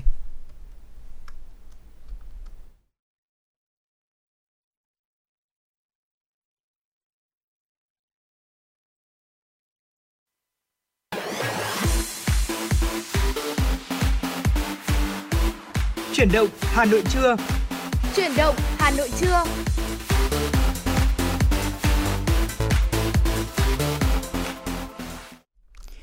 Vâng thưa quý vị, bây giờ là 11 giờ và chúng ta sẽ bắt đầu khung tin tức của chuyển động Hà Nội buổi trưa ngày hôm nay cùng với những thông tin thời sự đến từ biên tập viên Kim Oanh của chúng tôi thực hiện. Thưa quý vị và các bạn, chiều ngày hôm qua tại Phủ Chủ tịch, Chủ tịch nước Nguyễn Xuân Phúc, trưởng ban chỉ đạo xây dựng đề án chiến lược xây dựng và hoàn thiện nhà nước pháp quyền xã hội chủ nghĩa Việt Nam đến năm 2030, định hướng đến năm 2045 đã có cuộc gặp mặt các chuyên gia, nhà khoa học, các thành viên tổ biên tập xây dựng đề án quan trọng này. Cùng dự có Ủy viên Bộ Chính trị, Bí thư Trung ương Đảng, trưởng ban Nội chính Trung ương, Phó trưởng ban thường trực ban chỉ đạo Phan Đình Trạc, Ủy viên Trung ương Đảng, Phó Chủ tịch nước Võ Thị Ánh Xuân. Buổi gặp mặt diễn ra sau thành công tốt đẹp của ba hội thảo cấp quốc gia tại ba miền Bắc Trung Nam do ban chỉ đạo tổ chức, quy tụ hàng trăm bài tham luận và ý kiến đóng góp của các chuyên gia, nhà nghiên cứu, các nhà quản lý, nhà khoa học pháp lý hàng đầu đất nước về các vấn đề liên quan đến xây dựng, hoàn thiện nhà nước pháp quyền xã hội chủ nghĩa tại Việt Nam. Phát biểu tại cuộc gặp mặt, thay mặt ban chỉ đạo, Chủ tịch nước Nguyễn Xuân Phúc ghi nhận và đánh giá cao tinh thần làm việc trách nhiệm, nhiệt huyết trong công tác của các chuyên gia, nhà khoa học, các thành viên tổ biên tập trong quá trình nghiên cứu tham luận, tham gia xây dựng các hội thảo, các dự thảo văn kiện của đề án cho rằng xây dựng nhà nước pháp quyền là chủ đề hết sức đa dạng phong phú, đòi hỏi yêu cầu khoa học rất cao. Chủ tịch nước nhấn mạnh, nhiệm vụ trong thời gian tới là rất quan trọng, khối lượng công việc còn rất lớn và khó khăn. Do đó mà các chuyên gia, tổ biên tập cần tiếp tục bám sát những nguyên tắc và định hướng của việc xây dựng, hoàn thiện nhà nước pháp quyền xã hội chủ nghĩa Việt Nam, đẩy nhanh hơn nữa tiến độ, đồng thời đảm bảo tốt chất lượng của công việc. Phát biểu tại buổi gặp mặt, đại diện các chuyên gia, nhà khoa học, thành viên tổ biên tập bày tỏ cảm ơn Chủ tịch nước, Ban Nội chính Trung ương cùng các cơ quan liên quan đã tạo mọi điều kiện thuận lợi trong quá trình nghiên cứu làm việc, khẳng định nhiệm vụ và công việc này là một vinh dự to lớn, là trọng trách, đồng thời cũng là cơ hội để các nhà khoa học thể hiện tâm huyết và thành tựu nghiên cứu, trách nhiệm của mình đối với nhiệm vụ đã được Đảng, Nhà nước giao phó. Các chuyên gia cũng cho biết, tổ biên tập và ban nội chính trung ương đã hình thành phương pháp và kế hoạch làm việc dân chủ, khoa học với lộ trình sát sao là cơ sở quan trọng để bảo đảm tiến độ và chất lượng của công việc. Các chuyên gia cũng khẳng định rằng sẽ nỗ lực hơn nữa với quyết tâm cao nhất trên cơ sở những vấn đề đã thống nhất, sớm hoàn thiện và trình các dự thảo ban đầu của đề án này. Chiều tối hôm qua tại nhà Quốc hội, Chủ tịch Quốc hội Vương Đình Huệ tiếp bà Manuela Ferro, Phó Chủ tịch Ngân hàng Thế giới, phụ trách khu vực Đông Á Thái Bình Dương, nhân dịp có chuyến công tác tại Việt Nam từ ngày 17 tháng 3 đến ngày 24 tháng 3. Chủ tịch Quốc hội Vương Đình Huệ chúc mừng bà Manuela Ferro được bổ nhiệm vào vị trí Phó Chủ tịch Ờ, Ngân hàng Thế giới phụ trách khu vực Đông Á Thái Bình Dương, bày tỏ vui mừng khi Ngân hàng Thế giới là đối tác tin cậy của Việt Nam, có quan hệ toàn diện trên hầu hết các lĩnh vực chính sách và đầu tư hạ tầng, phát triển nguồn nhân lực. Chủ tịch Quốc hội Vương Đình Huệ cho rằng hiện Việt Nam đang phải huy động vốn cho quá trình phát triển. Quan điểm của Việt Nam coi nguồn lực bên trong là yếu tố quyết định và bên ngoài là quan trọng. Đối với huy động nguồn lực, Quốc hội cũng đã điều nhận nhiều lần điều chỉnh để hoàn thiện chính sách pháp luật. Đặc biệt Việt Nam có nhiều nỗ lực để cơ cấu lại tài chính công, nợ công. Quốc hội Việt Nam mong muốn Ngân hàng Thế giới hỗ trợ Việt Nam tiếp tục tái cơ cấu tài chính công và nợ công theo hướng bền vững hơn, huy động được nguồn vốn rẻ và tạo thuận lợi cho phát triển kinh tế. Đây chính là hướng ưu tiên của Việt Nam Chính phủ, Quốc hội, người dân Việt Nam rất quan tâm đến hiệu quả sử dụng ngân sách và đầu tư công và sử dụng vốn vay ODA đồng thời cũng lo ngại tỷ lệ giải ngân vốn ODA thấp sẽ ảnh hưởng đến mục tiêu phát triển kinh tế xã hội cũng như hiệu quả đồng vốn. Chủ tịch Quốc hội Vương Đình Huệ cho biết sắp tới, Quốc hội Việt Nam sẽ giao các cơ quan của Quốc hội giám sát vấn đề này và đề nghị Ngân hàng Thế giới tiếp tục duy trì tư vấn để tìm ra nguyên nhân khách quan, chủ quan về thể chế hay do khâu thực thi, cũng như đề ra những cách thức giải quyết. Phó Chủ tịch Ngân hàng Thế giới phụ trách khu vực Đông Á Thái Bình Dương cho biết Việt Nam là đối tác rất quan trọng của Ngân hàng Thế giới. Bà Manuela Fierro đánh giá cao sáng kiến của sự chủ động của Quốc hội Việt Nam trong việc tổ chức diễn đàn kinh tế thường niên để đưa ra các chính sách, dự thảo nhằm thúc đẩy sự phát triển của đất nước và khẳng định Ngân hàng Thế giới sẽ cử các chuyên gia tham gia vào diễn đàn này. Ngân hàng Thế giới ủng hộ vai trò giám sát của Quốc hội, đặc biệt là giám sát tài chính công. Phó Chủ tịch Ngân hàng Thế giới phụ trách khu vực Đông Á Thái Bình Dương thông tin Ngân hàng Thế giới đang lập báo cáo năm Việt Nam 2045 vì thế, mong muốn có những thông tin hữu ích từ Quốc hội và cá nhân Chủ tịch Quốc hội Vương Đình Huệ đóng góp cho báo cáo. Kính thưa quý vị, ngày hôm qua tại Hà Nội, Hội hữu nghị Việt Nam Nhật Bản, Liên hiệp các tổ chức hữu nghị Việt Nam đã tổ chức Đại hội đại biểu toàn quốc khóa 7, nhiệm kỳ 2021-2026 theo hình thức trực tiếp kết hợp với trực tuyến.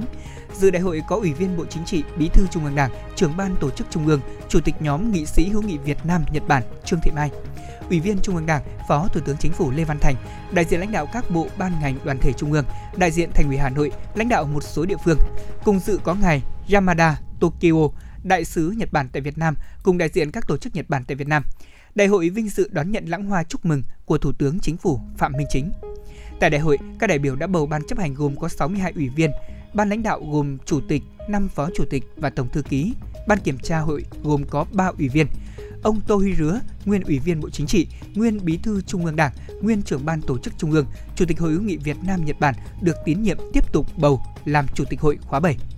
Phát biểu tại đại hội, trưởng ban tổ chức Trung ương Trương Thị Mai nêu rõ, đại hội được tổ chức trong bối cảnh quan hệ Việt Nam Nhật Bản đang phát triển rất tốt đẹp, toàn diện, thực chất với sự tin cậy cao. Nhật Bản tiếp tục là một đối tác kinh tế quan trọng hàng đầu của Việt Nam, đối tác lớn nhất về hợp tác viện trợ phát triển chính thức ODA, nhà đầu tư nước ngoài lớn thứ hai, đối tác thứ ba về du lịch và thứ tư về thương mại của Việt Nam. Quan hệ Việt Nam Nhật Bản đang ở giai đoạn tốt đẹp nhất từ trước đến nay và còn nhiều tiềm năng cơ hội để tiếp tục mở rộng, làm sâu sắc hơn nữa tình hữu nghị và sự tin cậy có được. Đây cũng là thành quả to lớn sau những nỗ lực không ngừng nghỉ của cả hai nước trong nhiều năm vừa qua, trong đó có sự đóng góp của Hội hữu nghị Việt Nam Nhật Bản. Trưởng ban tổ chức Trung ương Trương Thị Mai tin tưởng ban chấp hành ban thường vụ chủ tịch hội của nhiệm kỳ mới sẽ tiếp tục lãnh đạo hội đạt được nhiều thành công, đóng góp thiết thực cho mối quan hệ giữa hai nước Việt Nam Nhật Bản tiếp tục phát triển lên một tầm cao mới vì lợi ích của nhân dân hai nước, vì hòa bình, ổn định, hợp tác phát triển bền vững ở khu vực và thế giới. Cũng nhân dịp này, Hội hữu nghị Việt Nam Nhật Bản đã vinh dự đón nhận bằng khen của Thủ tướng Chính phủ vì những thành tích xuất sắc trong nhiệm kỳ vừa qua. Chiều hôm qua, Cụm thi đua số 16 thành phố Hà Nội tổ chức hội nghị triển khai công tác thi đua khen thưởng và ký kết giao ước thi đua năm 2022. Ủy viên Ban Thường vụ Thành ủy, trưởng Ban Tuyên giáo Thành ủy Hà Nội Bùi Huyệt Mai dự và phát biểu chỉ đạo tại hội nghị. Cụm thi đua số 16 gồm 7 cơ quan đơn vị: Viện Quy hoạch Xây dựng Hà Nội, Báo Kinh tế và Đô thị, Báo Hà Nội mới, Đài Phát thanh và Truyền hình Hà Nội, Trung tâm Bảo tồn Di sản Thăng Long Hà Nội, Viện Nghiên cứu Phát triển Kinh tế Xã hội thành phố và Liên minh Hợp tác xã thành phố.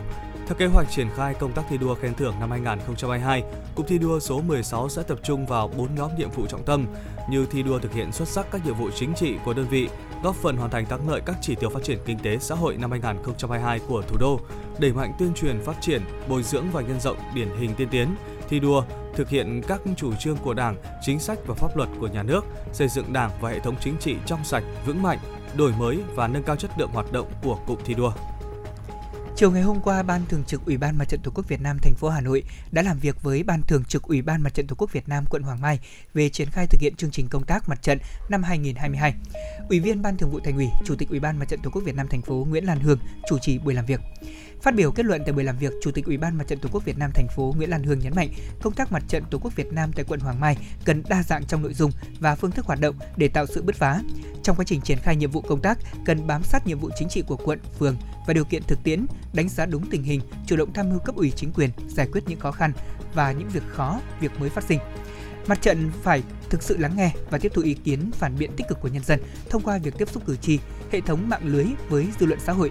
Bên cạnh đó, Ủy ban Mặt trận Việt Nam quận cần tiếp tục thể hiện vai trò nòng cốt, chủ trì trong tuyên truyền, vận động nhân dân phòng chống dịch bệnh, vận động nhân dân phát triển kinh tế xã hội, tiếp tục phòng chống và khắc phục tác động của đại dịch Covid-19, tiếp tục quan tâm hơn nữa phong trào đoàn kết sáng tạo, đặc biệt cần phát huy vai trò của các chức sắc tôn giáo, người uy tín trong cộng đồng dân cư, văn nghệ, sĩ sĩ trí văn nghệ sĩ trí thức tiêu biểu trong vận động nhân dân chấp hành tốt chủ trương của Đảng và pháp luật của nhà nước, quan tâm đến nội dung kết quả xử lý sau giám sát và kiến nghị. Thưa quý vị, tiếp theo chương trình hôm nay, xin mời ờ, tất cả quý vị thính giả chúng ta sẽ cùng quay trở lại với không gian âm nhạc của chuyển động Hà Nội trưa. Ờ, để uh, tiếp theo chương trình, xin mời quý vị cùng thưởng thức một uh, giai điệu ca khúc cũng như là một món quà mà chúng tôi gửi đến cho quý vị và các bạn.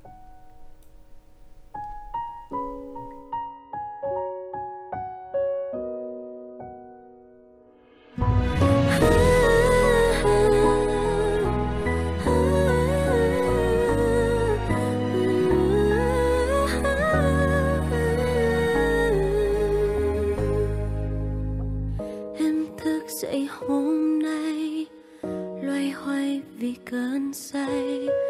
Lâu nay mình chia tay, anh nhớ không?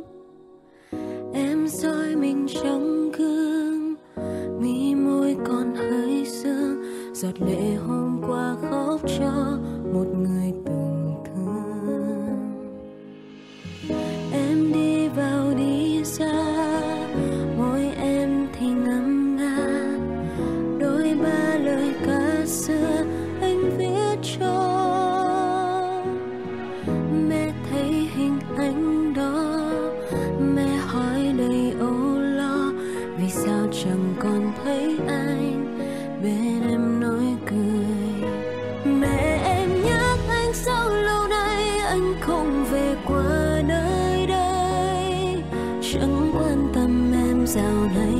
sống sao?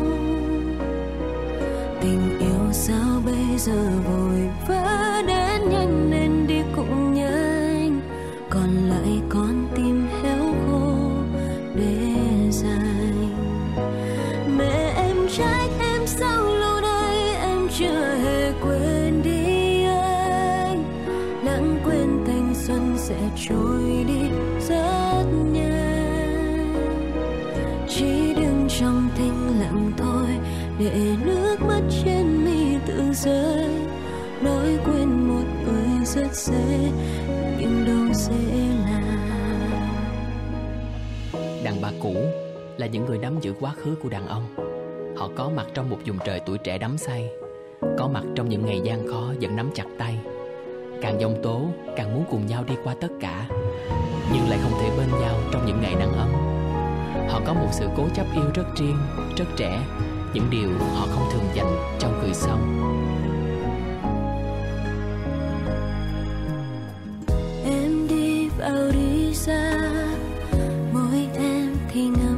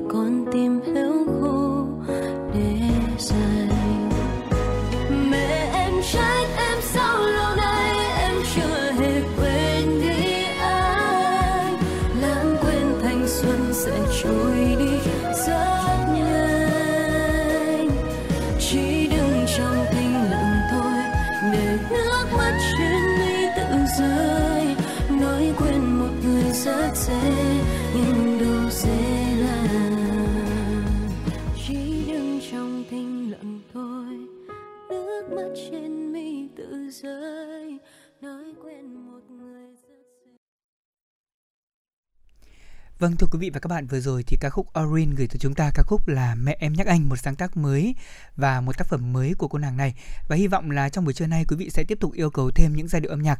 Lê Thông cùng Quang Anh sẽ tiếp tục đáp ứng những yêu cầu âm nhạc này trên sóng của FM 96. Bây giờ thì cùng quay trở lại với nội dung mà Tuấn Anh cũng đã chia sẻ gợi ý ở phần à, trước đó, đó là chúng ta sẽ cùng tìm hiểu về những cuốn sách quý vị nha. Ngày hôm nay thì chúng ta sẽ cùng nói chuyện về những cuốn sách mà tôi nghĩ rằng là à, có lẽ là vô cùng thiết thực đối với những ai đã đang và sắp bước vào à, căn bếp của mình đeo tạp dề lên và suy nghĩ về các món ăn và gắn bó mình với sự nghiệp nấu ăn thì như thế nào. Có lẽ ngày hôm nay thì chúng tôi cũng sẽ cùng à, mời quý vị chúng ta sẽ cùng à, trải lòng với những cuốn sách như vậy.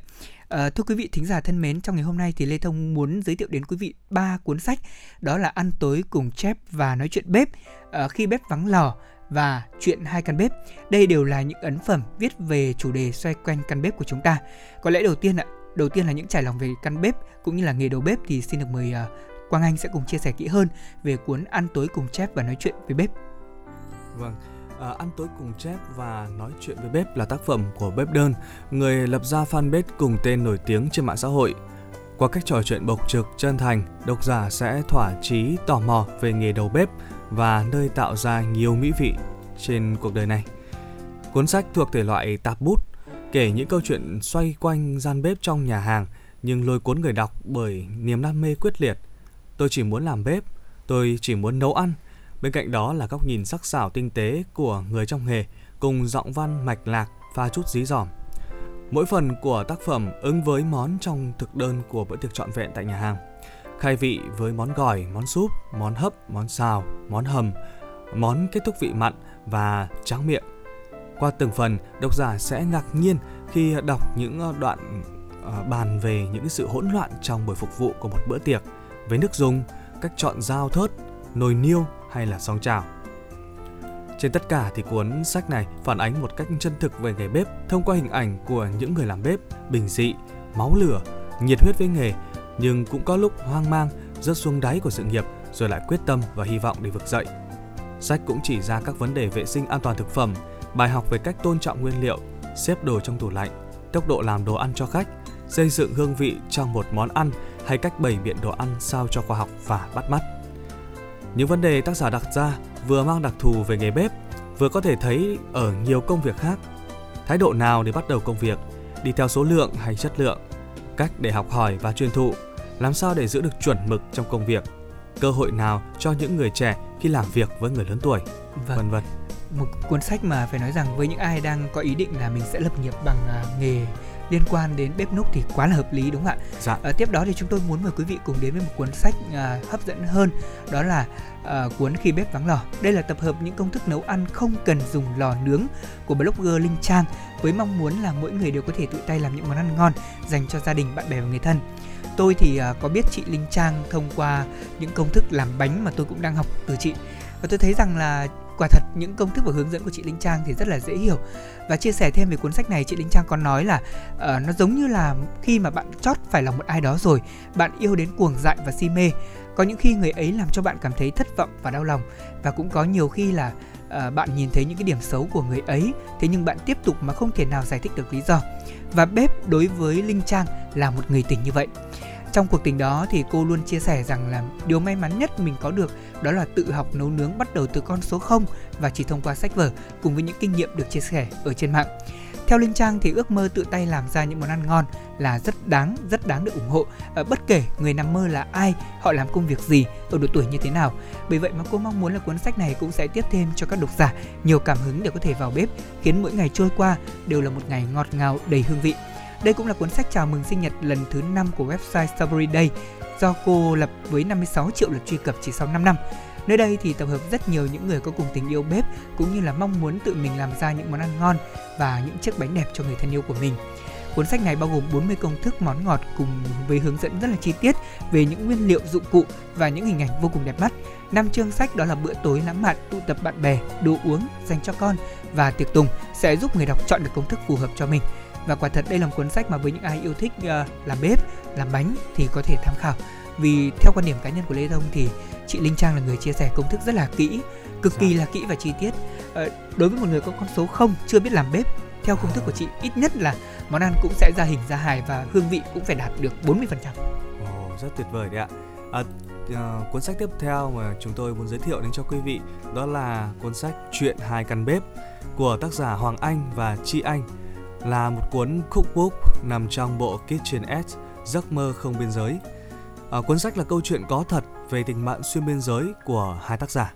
Câu chuyện đặc biệt đó được kể qua những món ăn, nguồn cảm hứng giúp gắn kết tình bạn giữa hai con người cách nhau hơn 7.000 km. Do đó, sách gồm nhiều sự kết hợp bất ngờ mà đầy thú vị với nền ẩm thực đến từ nhiều mảnh đất cùng những trải nghiệm ngọt ngào và phần hình ảnh được đầu tư chăm chút kỹ lưỡng bởi kiếp ảnh gia ẩm thực uh, Kiyoshi Zero. Hai tác giả đưa ra rất nhiều gợi ý cho những món ăn theo mùa. Khi đông đến, bạn có món gà sốt vang đỏ kiểu Pháp, ấm nóng, ngất ngây. Vào mùa hạ nóng rực, bạn nấu canh kim chi Hàn Quốc và đậu phụ Nhật chiên muối tiêu mát lành. Bên cạnh đó, sách còn mang đến một thực đơn hấp dẫn cho một ngày với đầy đủ các món ăn từ các vùng miền khác nhau. Buổi sáng là món mì nuôi Hồng Kông, buổi trưa là bún cá hồi thơm ngon biến tấu từ bún chả Việt Nam. Buổi tối là bánh mì kẹp tôm xả hay những đồ ăn vặt như bánh táo, bỏng ngô, kem, thạch dừa vào những lúc rảnh rỗi uống trà đọc sách, tán gẫu với bạn bè, chuyện trò cùng người thân. Và qua những món ăn đa dạng, hương sắc và dư vị đó, tác giả truyền cảm hứng đến từng căn bếp mỗi nhà, khiến cho mỗi món ăn càng trở nên ngọt ngào hơn. Và anh Lê Thông ạ, à, ừ. Quang Anh thì chỉ biết đến những cách nấu ăn qua các trang mạng xã hội như là TikTok hay YouTube ừ, ừ. và chưa một lần từng thử đọc một cái cuốn uh, cookbook như thế này. Dạ. Thế nhưng mà sau cái buổi ngày hôm nay thì có lẽ Quang Anh sẽ cần phải suy nghĩ lại bởi có vâng. khi rằng là uh, chúng ta đọc sách về cookbook chúng ta sẽ có thời gian tự nghiền ngẫm, tự ừ. tưởng tượng ra và sẽ có cái thời gian thực hành một cách tốt hơn so với việc là xem YouTube và TikTok. Ừ. Thực ra thì đối với tôi thì việc nấu ăn nó cũng như là một việc để chúng ta có thể xả stress dạ. uh, cũng như bày tỏ cái sự sáng tạo của mình thực ra thì nếu như mà mình nấu mình ăn được mình ăn ngon là đằng khác dạ. thì chắc là người khác ăn cũng được cũng vâng. tạm đúng không ạ cho nên là chúng ta hãy cứ lạc quan vào à, đối với những người chưa nấu ăn hoặc là những người có tinh thần là đặc biệt yêu thích những cái món ăn những chia sẻ của những đầu bếp hay là những người làm blogger nổi tiếng thì có thể tham khảo những cuốn sách mà chúng tôi giới thiệu và nói đến đây thì có lẽ rằng trong căn bếp thì không thể thiếu được hình dáng của những người bà người mẹ người chị đúng không ạ? Dạ. à, chúng tôi ngay sau đây mời quý vị cùng à, lắng nghe một giai điệu âm nhạc mà chương trình dành tặng cho những người phụ nữ luôn tần tảo ở bên căn bếp của mình để phục vụ những món ăn ngon cho những người thân yêu trong gia đình. Mời quý vị lắng nghe ca khúc ước mơ của mẹ qua tiếng hát của Kara trước khi chúng tôi quay lại với những thông tin thời sự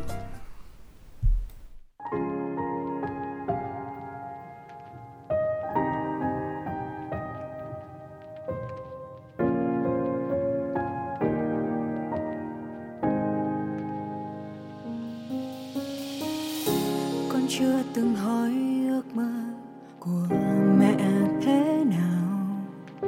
Đã quá lâu, cũng chẳng ai hỏi mẹ như thế.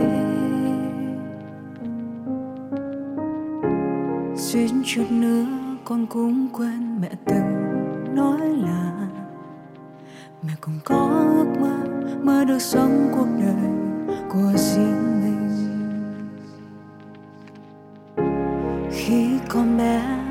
mẹ sau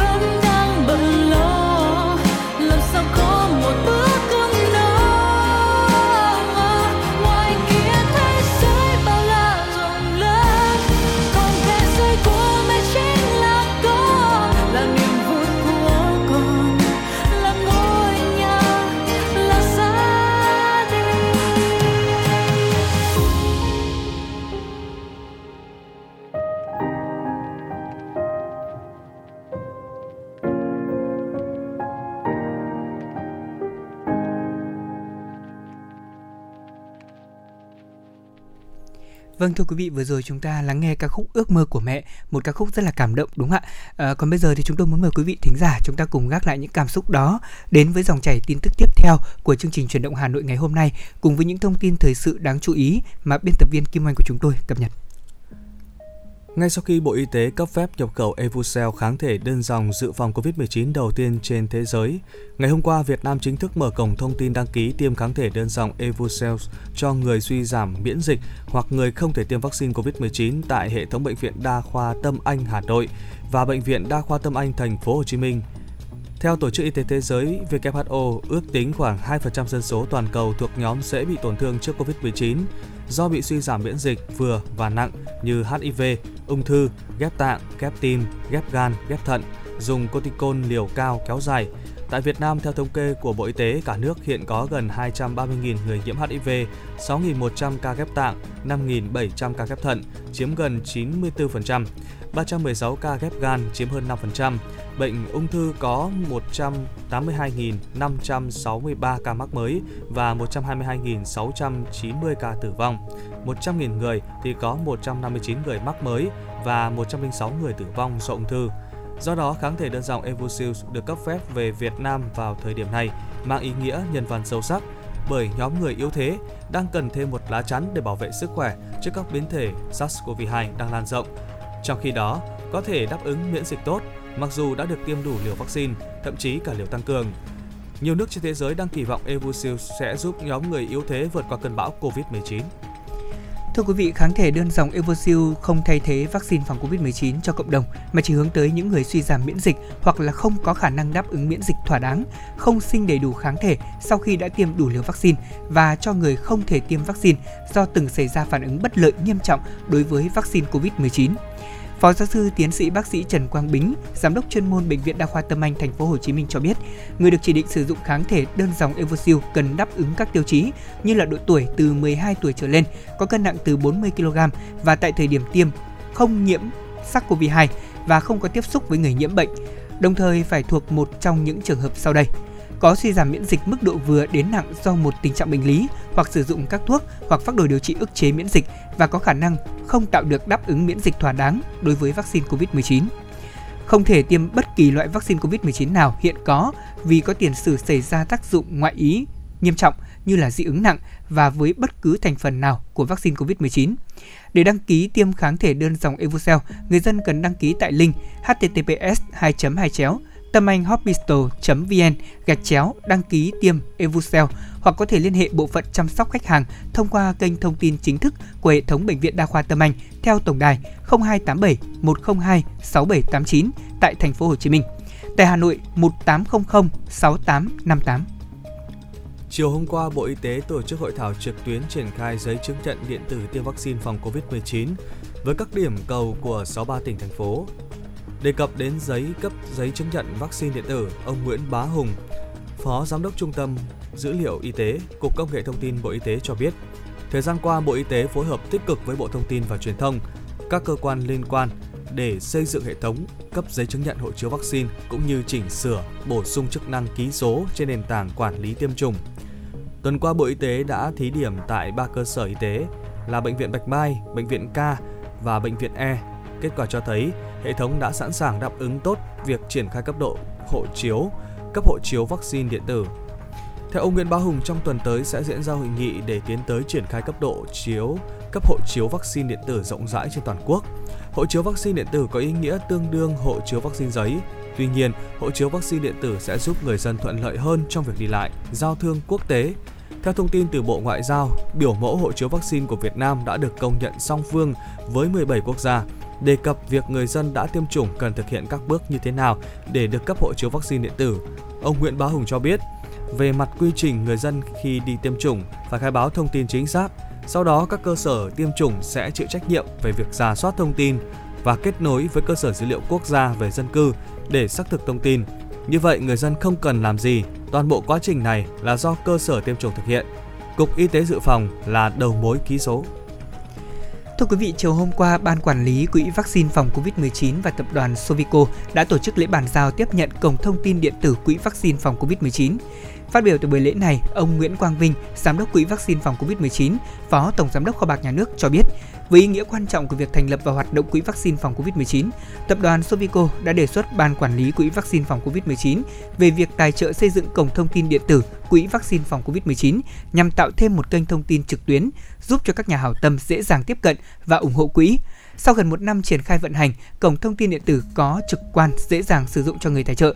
Và đây cũng là cổng thanh toán trực tuyến để các tổ chức cá nhân ở trong và ngoài nước đều có thể dễ dàng ủng hộ tiền, tài trợ vào quỹ thông qua tài khoản tại các ngân hàng cũng như thẻ và ví điện tử bằng đồng Việt Nam đồng và các loại ngoại tệ quy đổi khác. Đồng thời cung cấp dịch vụ tiện ích cho phép cá nhân tổ chức quyên góp có thể chọn các vùng miền tổ chức ngân hàng ủng hộ. Cung cấp giấy chứng nhận tài trợ trực tuyến cho các nhà tài trợ ngay sau khi hoàn thành quyên góp thông qua website đó là www quỹ vaccine covid-19.gov.vn thì những hoạt động của quỹ được công khai minh bạch trong tất cả các giai đoạn từ khâu vận động ủng hộ cho đến sử dụng quỹ. Cổng thông tin điện tử được vận hành theo hai giai đoạn. Giai đoạn 1, kho bạc nhà nước sẽ tiếp nhận về nội dung và phần mềm ứng dụng. Giai đoạn thứ hai, chuyển đổi cổng thông tin điện tử sang hạ tầng công nghệ thông tin của kho bạc nhà nước. Ban quản lý quỹ sẽ tiếp tục nghiên cứu hoàn thiện phát triển cổng thông tin điện tử trong thời gian tới thành một cổng thanh toán trên nền tảng internet tích hợp với các ngân hàng và ví điện tử nhằm tạo thêm tiện ích cho người sử dụng ủng hộ quỹ vaccine phòng COVID-19, đồng thời hỗ trợ việc tra cứu tìm kiếm thông tin có liên quan đến hoạt động cũng như cung cấp những thông tin báo cáo đa chiều về dòng tiền ra vào của quỹ này. Ngày hôm qua tại Hà Nội, Bộ Y tế phối hợp với báo điện tử Đảng Cộng sản Việt Nam tổ chức tổng kết cuộc thi trắc nghiệm chung tay phòng chống dịch COVID-19 Cuộc thi được tổ chức trên mạng xã hội VCNet nhằm tăng cường công tác tuyên truyền phổ biến kiến thức về phòng chống dịch COVID-19, nâng cao nhận thức và ý thức chấp hành pháp luật, quy định về phòng chống dịch bệnh cho mọi người dân. Ông Phan Xuân Thủy, Phó trưởng Ban tuyên giáo Trung ương cho biết cuộc thi diễn ra trong bối cảnh Việt Nam hướng tới thích ứng an toàn, linh hoạt, đẩy mạnh phát triển kinh tế xã hội. Trải qua 15 tuần, cuộc thi đã luôn đáp ứng tính thời sự, các câu hỏi trắc nghiệm cập nhật kịp thời các văn bản chính sách hướng dẫn của chính phủ, Ban chỉ đạo quốc gia phòng chống dịch COVID-19 và Bộ Y tế. Cuộc thi đã góp phần lan tỏa các điển hình tấm gương tiêu biểu trong phòng chống dịch, đồng thời cổ vũ, động viên các cấp, ngành, doanh nghiệp, tổ chức xã hội, đồng bào Việt Nam ở nước ngoài cùng chung sức đồng lòng và quyết tâm phòng chống dịch. Sau 15 tuần thi, ban tổ chức đã trao 15 giải nhất, 30 giải nhì, 45 giải ba với tổng số tiền thưởng là 120 triệu đồng. Vâng thưa quý vị, đó là một số những thông tin thời sự tiếp theo mà chúng tôi chuyển đến các thính giả. Còn bây giờ thì chúng tôi sẽ mời quý vị thính giả và các bạn chúng ta cùng thư giãn ít phút với một giai điệu âm nhạc trước khi đến với tiểu mục ăn gì hôm nay.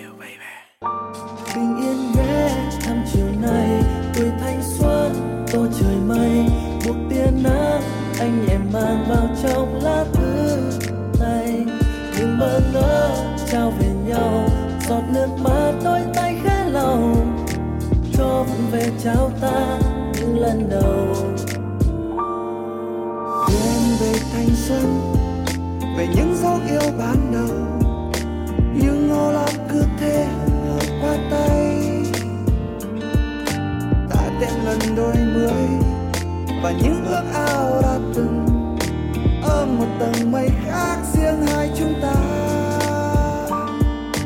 Đưa em về thanh xuân, về những dấu yêu ban đầu.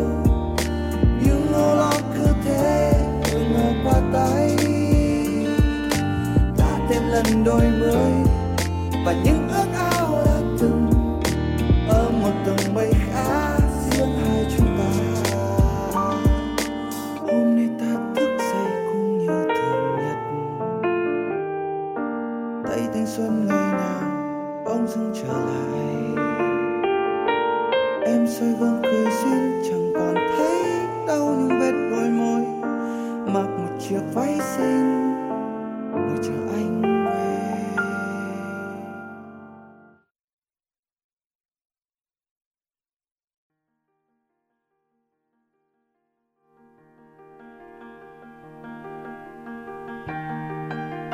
các bạn đang theo dõi kênh FM 96 MHz của Đài Phát thanh Truyền hình Hà Nội. Hãy giữ sóng và tương tác với chúng tôi theo số điện thoại 024 3773 6688. FM 96 đồng hành trên mọi nẻo đường.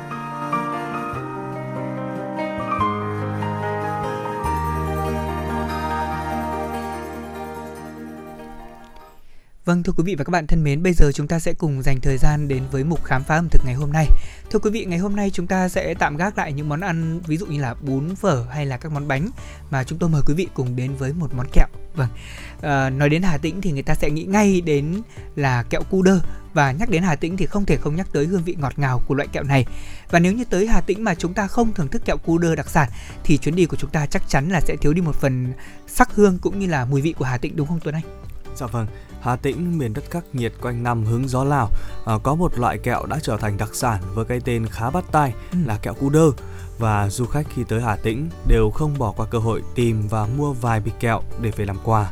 Dạ. Người Hà Tĩnh thì còn dùng kẹo cu đơ để thiết đãi khách quý, à, như cũng như là giới thiệu về một đặc sản truyền thống của quê hương mà họ rất là trân quý và tự hào. Bởi thế ở đây vẫn lưu truyền câu ca dao chè xanh thêm chút gừng cay cu đơ Hà Tĩnh làm say lòng người. Kẹo cu đơ cùng chè xanh là cách mời khách truyền thống từ bao đời nay của vùng quê Hà Tĩnh. Vị ngọt sắc của kẹo được hòa tan trong vị chát thanh của chè xanh, động lại dư vị ngọt ngào trong cuống họng, tạo nên một cảm giác rất là khó quên. Vâng thưa quý vị, kẹo cu đơ độc đáo ngay từ cái tên gọi và nguồn gốc của nó. Và chuyện kể rằng là xưa kia ở một làng tại huyện Hương Sơn của tỉnh Hà Tĩnh thì có một gia đình nghèo có hai người con trai ạ. Cậu con trai cả thì đã lớn, thưa với bố mẹ là muốn đi lấy vợ vì không có tiền mua sính lễ cũng như là làm cơm thiết đãi hàng xóm, thế nên người cha bèn nảy ra ý là nấu sôi mật mía rồi đổ lạc, tức là đậu phộng đoạn vào, không ngờ thì khi ăn ai cũng khen ngon. Từ ấy thì ông tiếp tục nấu mật mía với lạc và gọi nó là kẹo lạc. Thế nhưng nếu gọi như thế thì bất công với người tạo ra kẹo lạc, đúng ạ? Thế nên là nhân dân đã gọi thành kẹo cu hai cu là tên gọi thân mật dành cho con trai như là cu tèo hay cu tí ở nhà đấy ạ. Ý dạ. là chỉ một người cha có hai người con trai. Sau này thì khi mà phong trào tây học nở rộ thì các ông nghề đã gọi từ hai bằng tiếng pháp là đều cho tri thức. Và sau đó thì kẹo cu hai biến thành cu đều hay đọc là cu đơ vâng. Và cũng có giai thoại khác về tên gọi dân dã này đặc biệt của loại kẹo cu đơ đó là vào thời kỳ thực dân pháp xâm lược. Thì những người lính pháp phải ăn một loại kẹo thấy ngon nên mới cho người tìm hiểu và khi biết tên kẹo là cu hai họ đã đổi tên hai thành đơ uh, cho tiện gọi theo cái cách mà chúng tôi đã giải thích ở trên đó đó là kẹo cu đơ đấy ạ và quang anh có thể chia sẻ thêm là để có thể làm ra miếng kẹo cu đơ ngon và chất lượng thì uh, người thợ họ phải tuân thủ những cái quy trình như thế nào được không Dạ cũng không hề đơn giản đâu anh Lê Thông ạ. Người thợ sẽ phải tuân thủ những quy trình nghiêm ngặt từ khâu chọn nguyên liệu đến cách chế biến nấu kẹo. À, nguyên liệu chính để làm kẹo cu đơ đó là mật mía, lạc và bánh tráng. Chọn mật mía là quan trọng nhất. Vì mật mía làm kẹo thì phải chọn loại ngon, nguyên chất, vàng óng, trong và đặc như mật ong. Hơn nữa, mật mía lấy ở vùng đồi chứ không mua ở vùng sông. Mật được đựng trong chum sành để không bị biến vị và biến chất. Tiếp đó là chọn loại lạc hạt nhỏ, tròn đều, không lép, thối hay sâu mọt và bị chảy vỏ bên ngoài. Ừ. Cuối cùng là bánh tráng. Bánh tráng dùng để làm kẹo cu đơ nhỏ hơn bánh bình thường. Các nếp quan đều, mỏng và được rắc thêm một ít vừng để tăng độ bùi béo. Khi nướng phải cẩn thận để bánh không bị thủng và chín đều. À, vâng và lựa chọn xong các nguyên liệu thì người thợ cũng sẽ bắt đầu nấu kẹo. À, mật được đun sôi sùng sục rồi mới thả thêm gừng, lạc và quấy đều liên tục theo chiều kim đồng hồ. Bước này sẽ giúp cho lạc không bị chảy vỏ, chìm xuống đáy nồi và bị cháy. Nếu không thì kẹo sẽ bị đắng đấy ạ. À, khi mùi thơm bắt đầu dậy lên rõ rồi thì người thợ sẽ kiểm tra xem mật mía đã đun sôi chín tới hay chưa bằng cách là dùng đầu đũa nhúng đũa vào mật để giọt mật chảy vào bát nước lã. Nếu mà giọt mật rơi xuống tròn vo không tan loãng ra thì đó là được. Khi đó thì người ta sẽ nhỏ một chút mạch nha vào cho kẹo có mùi thơm rồi phết mật lên chiếc bánh tráng này. À, kẹo cu đơ thì à, khi hoàn thành vừa nặng vừa chắc tay cắn một miếng thôi chúng ta sẽ cảm nhận được chất giòn tan của bánh tráng rồi cái dẻo quánh của mật mía cô đặc ngọt sắc cùng với hương cay nồng và thơm lừng của gừng tươi có thêm một chút vị bùi bùi của lạc nữa. Quả thật nghe đến đây thì uh, không biết quý vị thính giả như thế nào chứ tôi thì tôi cũng rất là yêu thích loại kẹo này. Cho nên là lần nào mà có dịp ai đi Hà Tĩnh về là tôi cũng gửi mua một ít về để có thể ăn và thưởng thức uống cùng với một ngụm trà xanh. Thì có lẽ rằng quá là tuyệt vời. Dạ vâng. Uh, có thể nói là cắn một miếng kẹo giòn tan và ngọt lịm nhai đến đâu thì uh, lại thấm tình quê hương Hà Tĩnh đến đó thưa quý vị. Uh, thêm một ngụm chè như anh uh, Lê Thông vừa mới uh, uh, gợi nhớ lại với cái cảm giác nóng ấm và ấm dạ biết bao khi mà kẹo cu đơ dân dã quê mình à, nhưng lại vừa ngọt vừa thơm giòn dẻo quyến luyến mãi chân răng đầu lưỡi gợi thương gợi nhớ cho người xa xứ và cả những kẻ vãng lai. Để rồi à, à, đi mô cũng nhớ về Hà Tĩnh nhớ thương vị ngọt ngào của từng chiếc kẹo cu đơ. À, mà chẳng thế là người Nhật Hà Tĩnh nào cũng có một dịp quê để uh, về quê để mang lại kẹo cu đơ lên biếu thăm bạn bè hàng xóm uh, với họ hàng uh, không chỉ là một cái bánh kẹo bình thường đâu mà vượt lên trên tầm đặc sản nó còn gói ghém tinh hoa và linh hồn của một vùng quê khô cằn sỏi đá. Ừ. À, cảm ơn uh, Quang Anh với những chia sẻ vừa rồi để chúng ta hiểu hơn về uh, đặc sản kẹo cu đơ nó không chỉ là một cái thức quà ăn dân dã mà nó là còn là một cái biểu hiện cho sự trân trọng của những giá trị văn hóa ẩm thực mà người dân nơi đây muốn gửi gắm và quảng bá đến những người dân cả nước. Bây giờ thì quý vị cũng đang nghe giai điệu của ca khúc Người đi xây hồ kẻ gỗ và chúng tôi xin dành tặng quý vị món quà âm nhạc này trước khi cùng quay trở lại với những thông tin tiếp theo.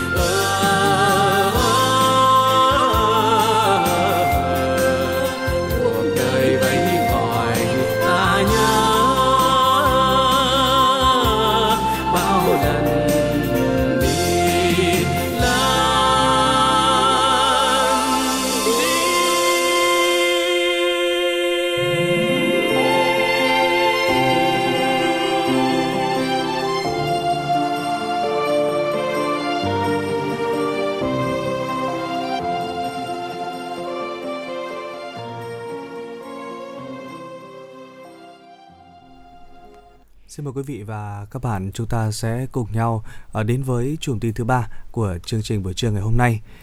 Thưa quý vị và các bạn, sáng hôm qua chuyến bay thẳng chặng Hà Nội London đã cất cánh từ sân bay Nội Bài, chính thức khai trương đường bay thẳng thương mại thường lệ Việt Nam, Vương quốc Anh và của Bamboo Airways. Đường bay thẳng tới Vương quốc Anh được khai thác trên tàu bay thân rộng Boeing 7879 Dreamliner với hành trình dài 12 giờ, tiết kiệm gần 7 giờ so với các chuyến bay quá cảnh.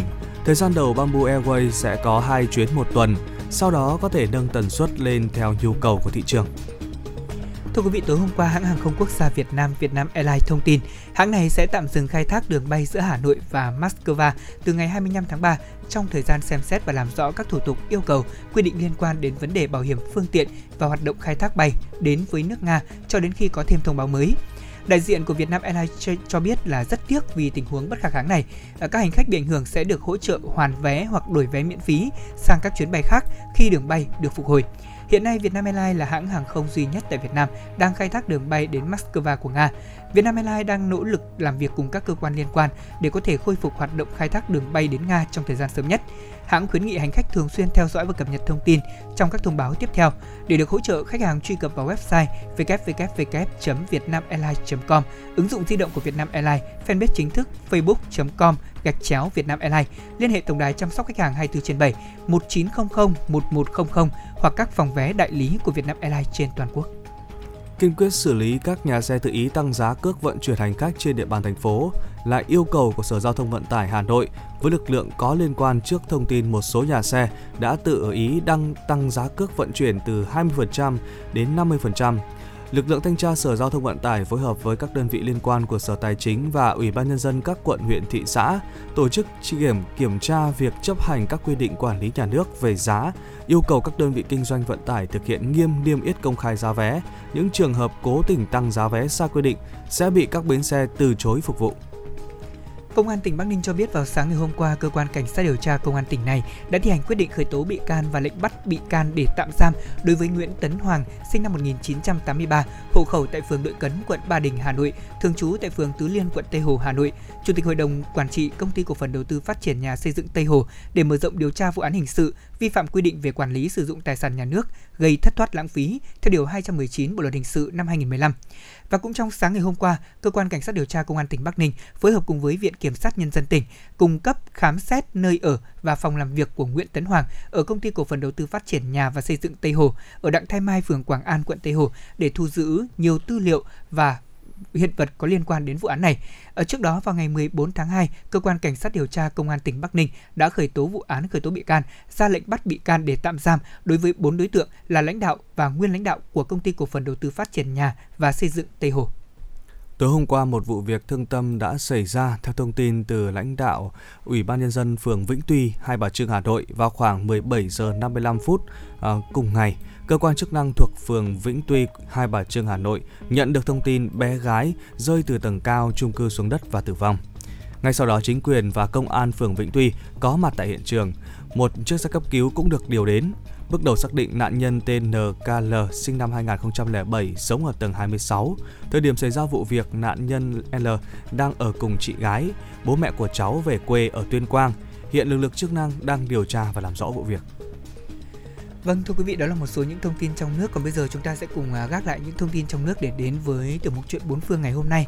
Thưa quý vị có lẽ rằng lúc này vẫn còn rất nhiều người trong chúng ta bàng hoàng vì vụ rơi máy bay ở Quảng Châu Trung Quốc vừa qua dạ. uh, khiến cho hơn 100 hành khách thiệt mạng và hiện nay thì công tác tìm kiếm cứu nạn cứu hộ vẫn đang được diễn ra.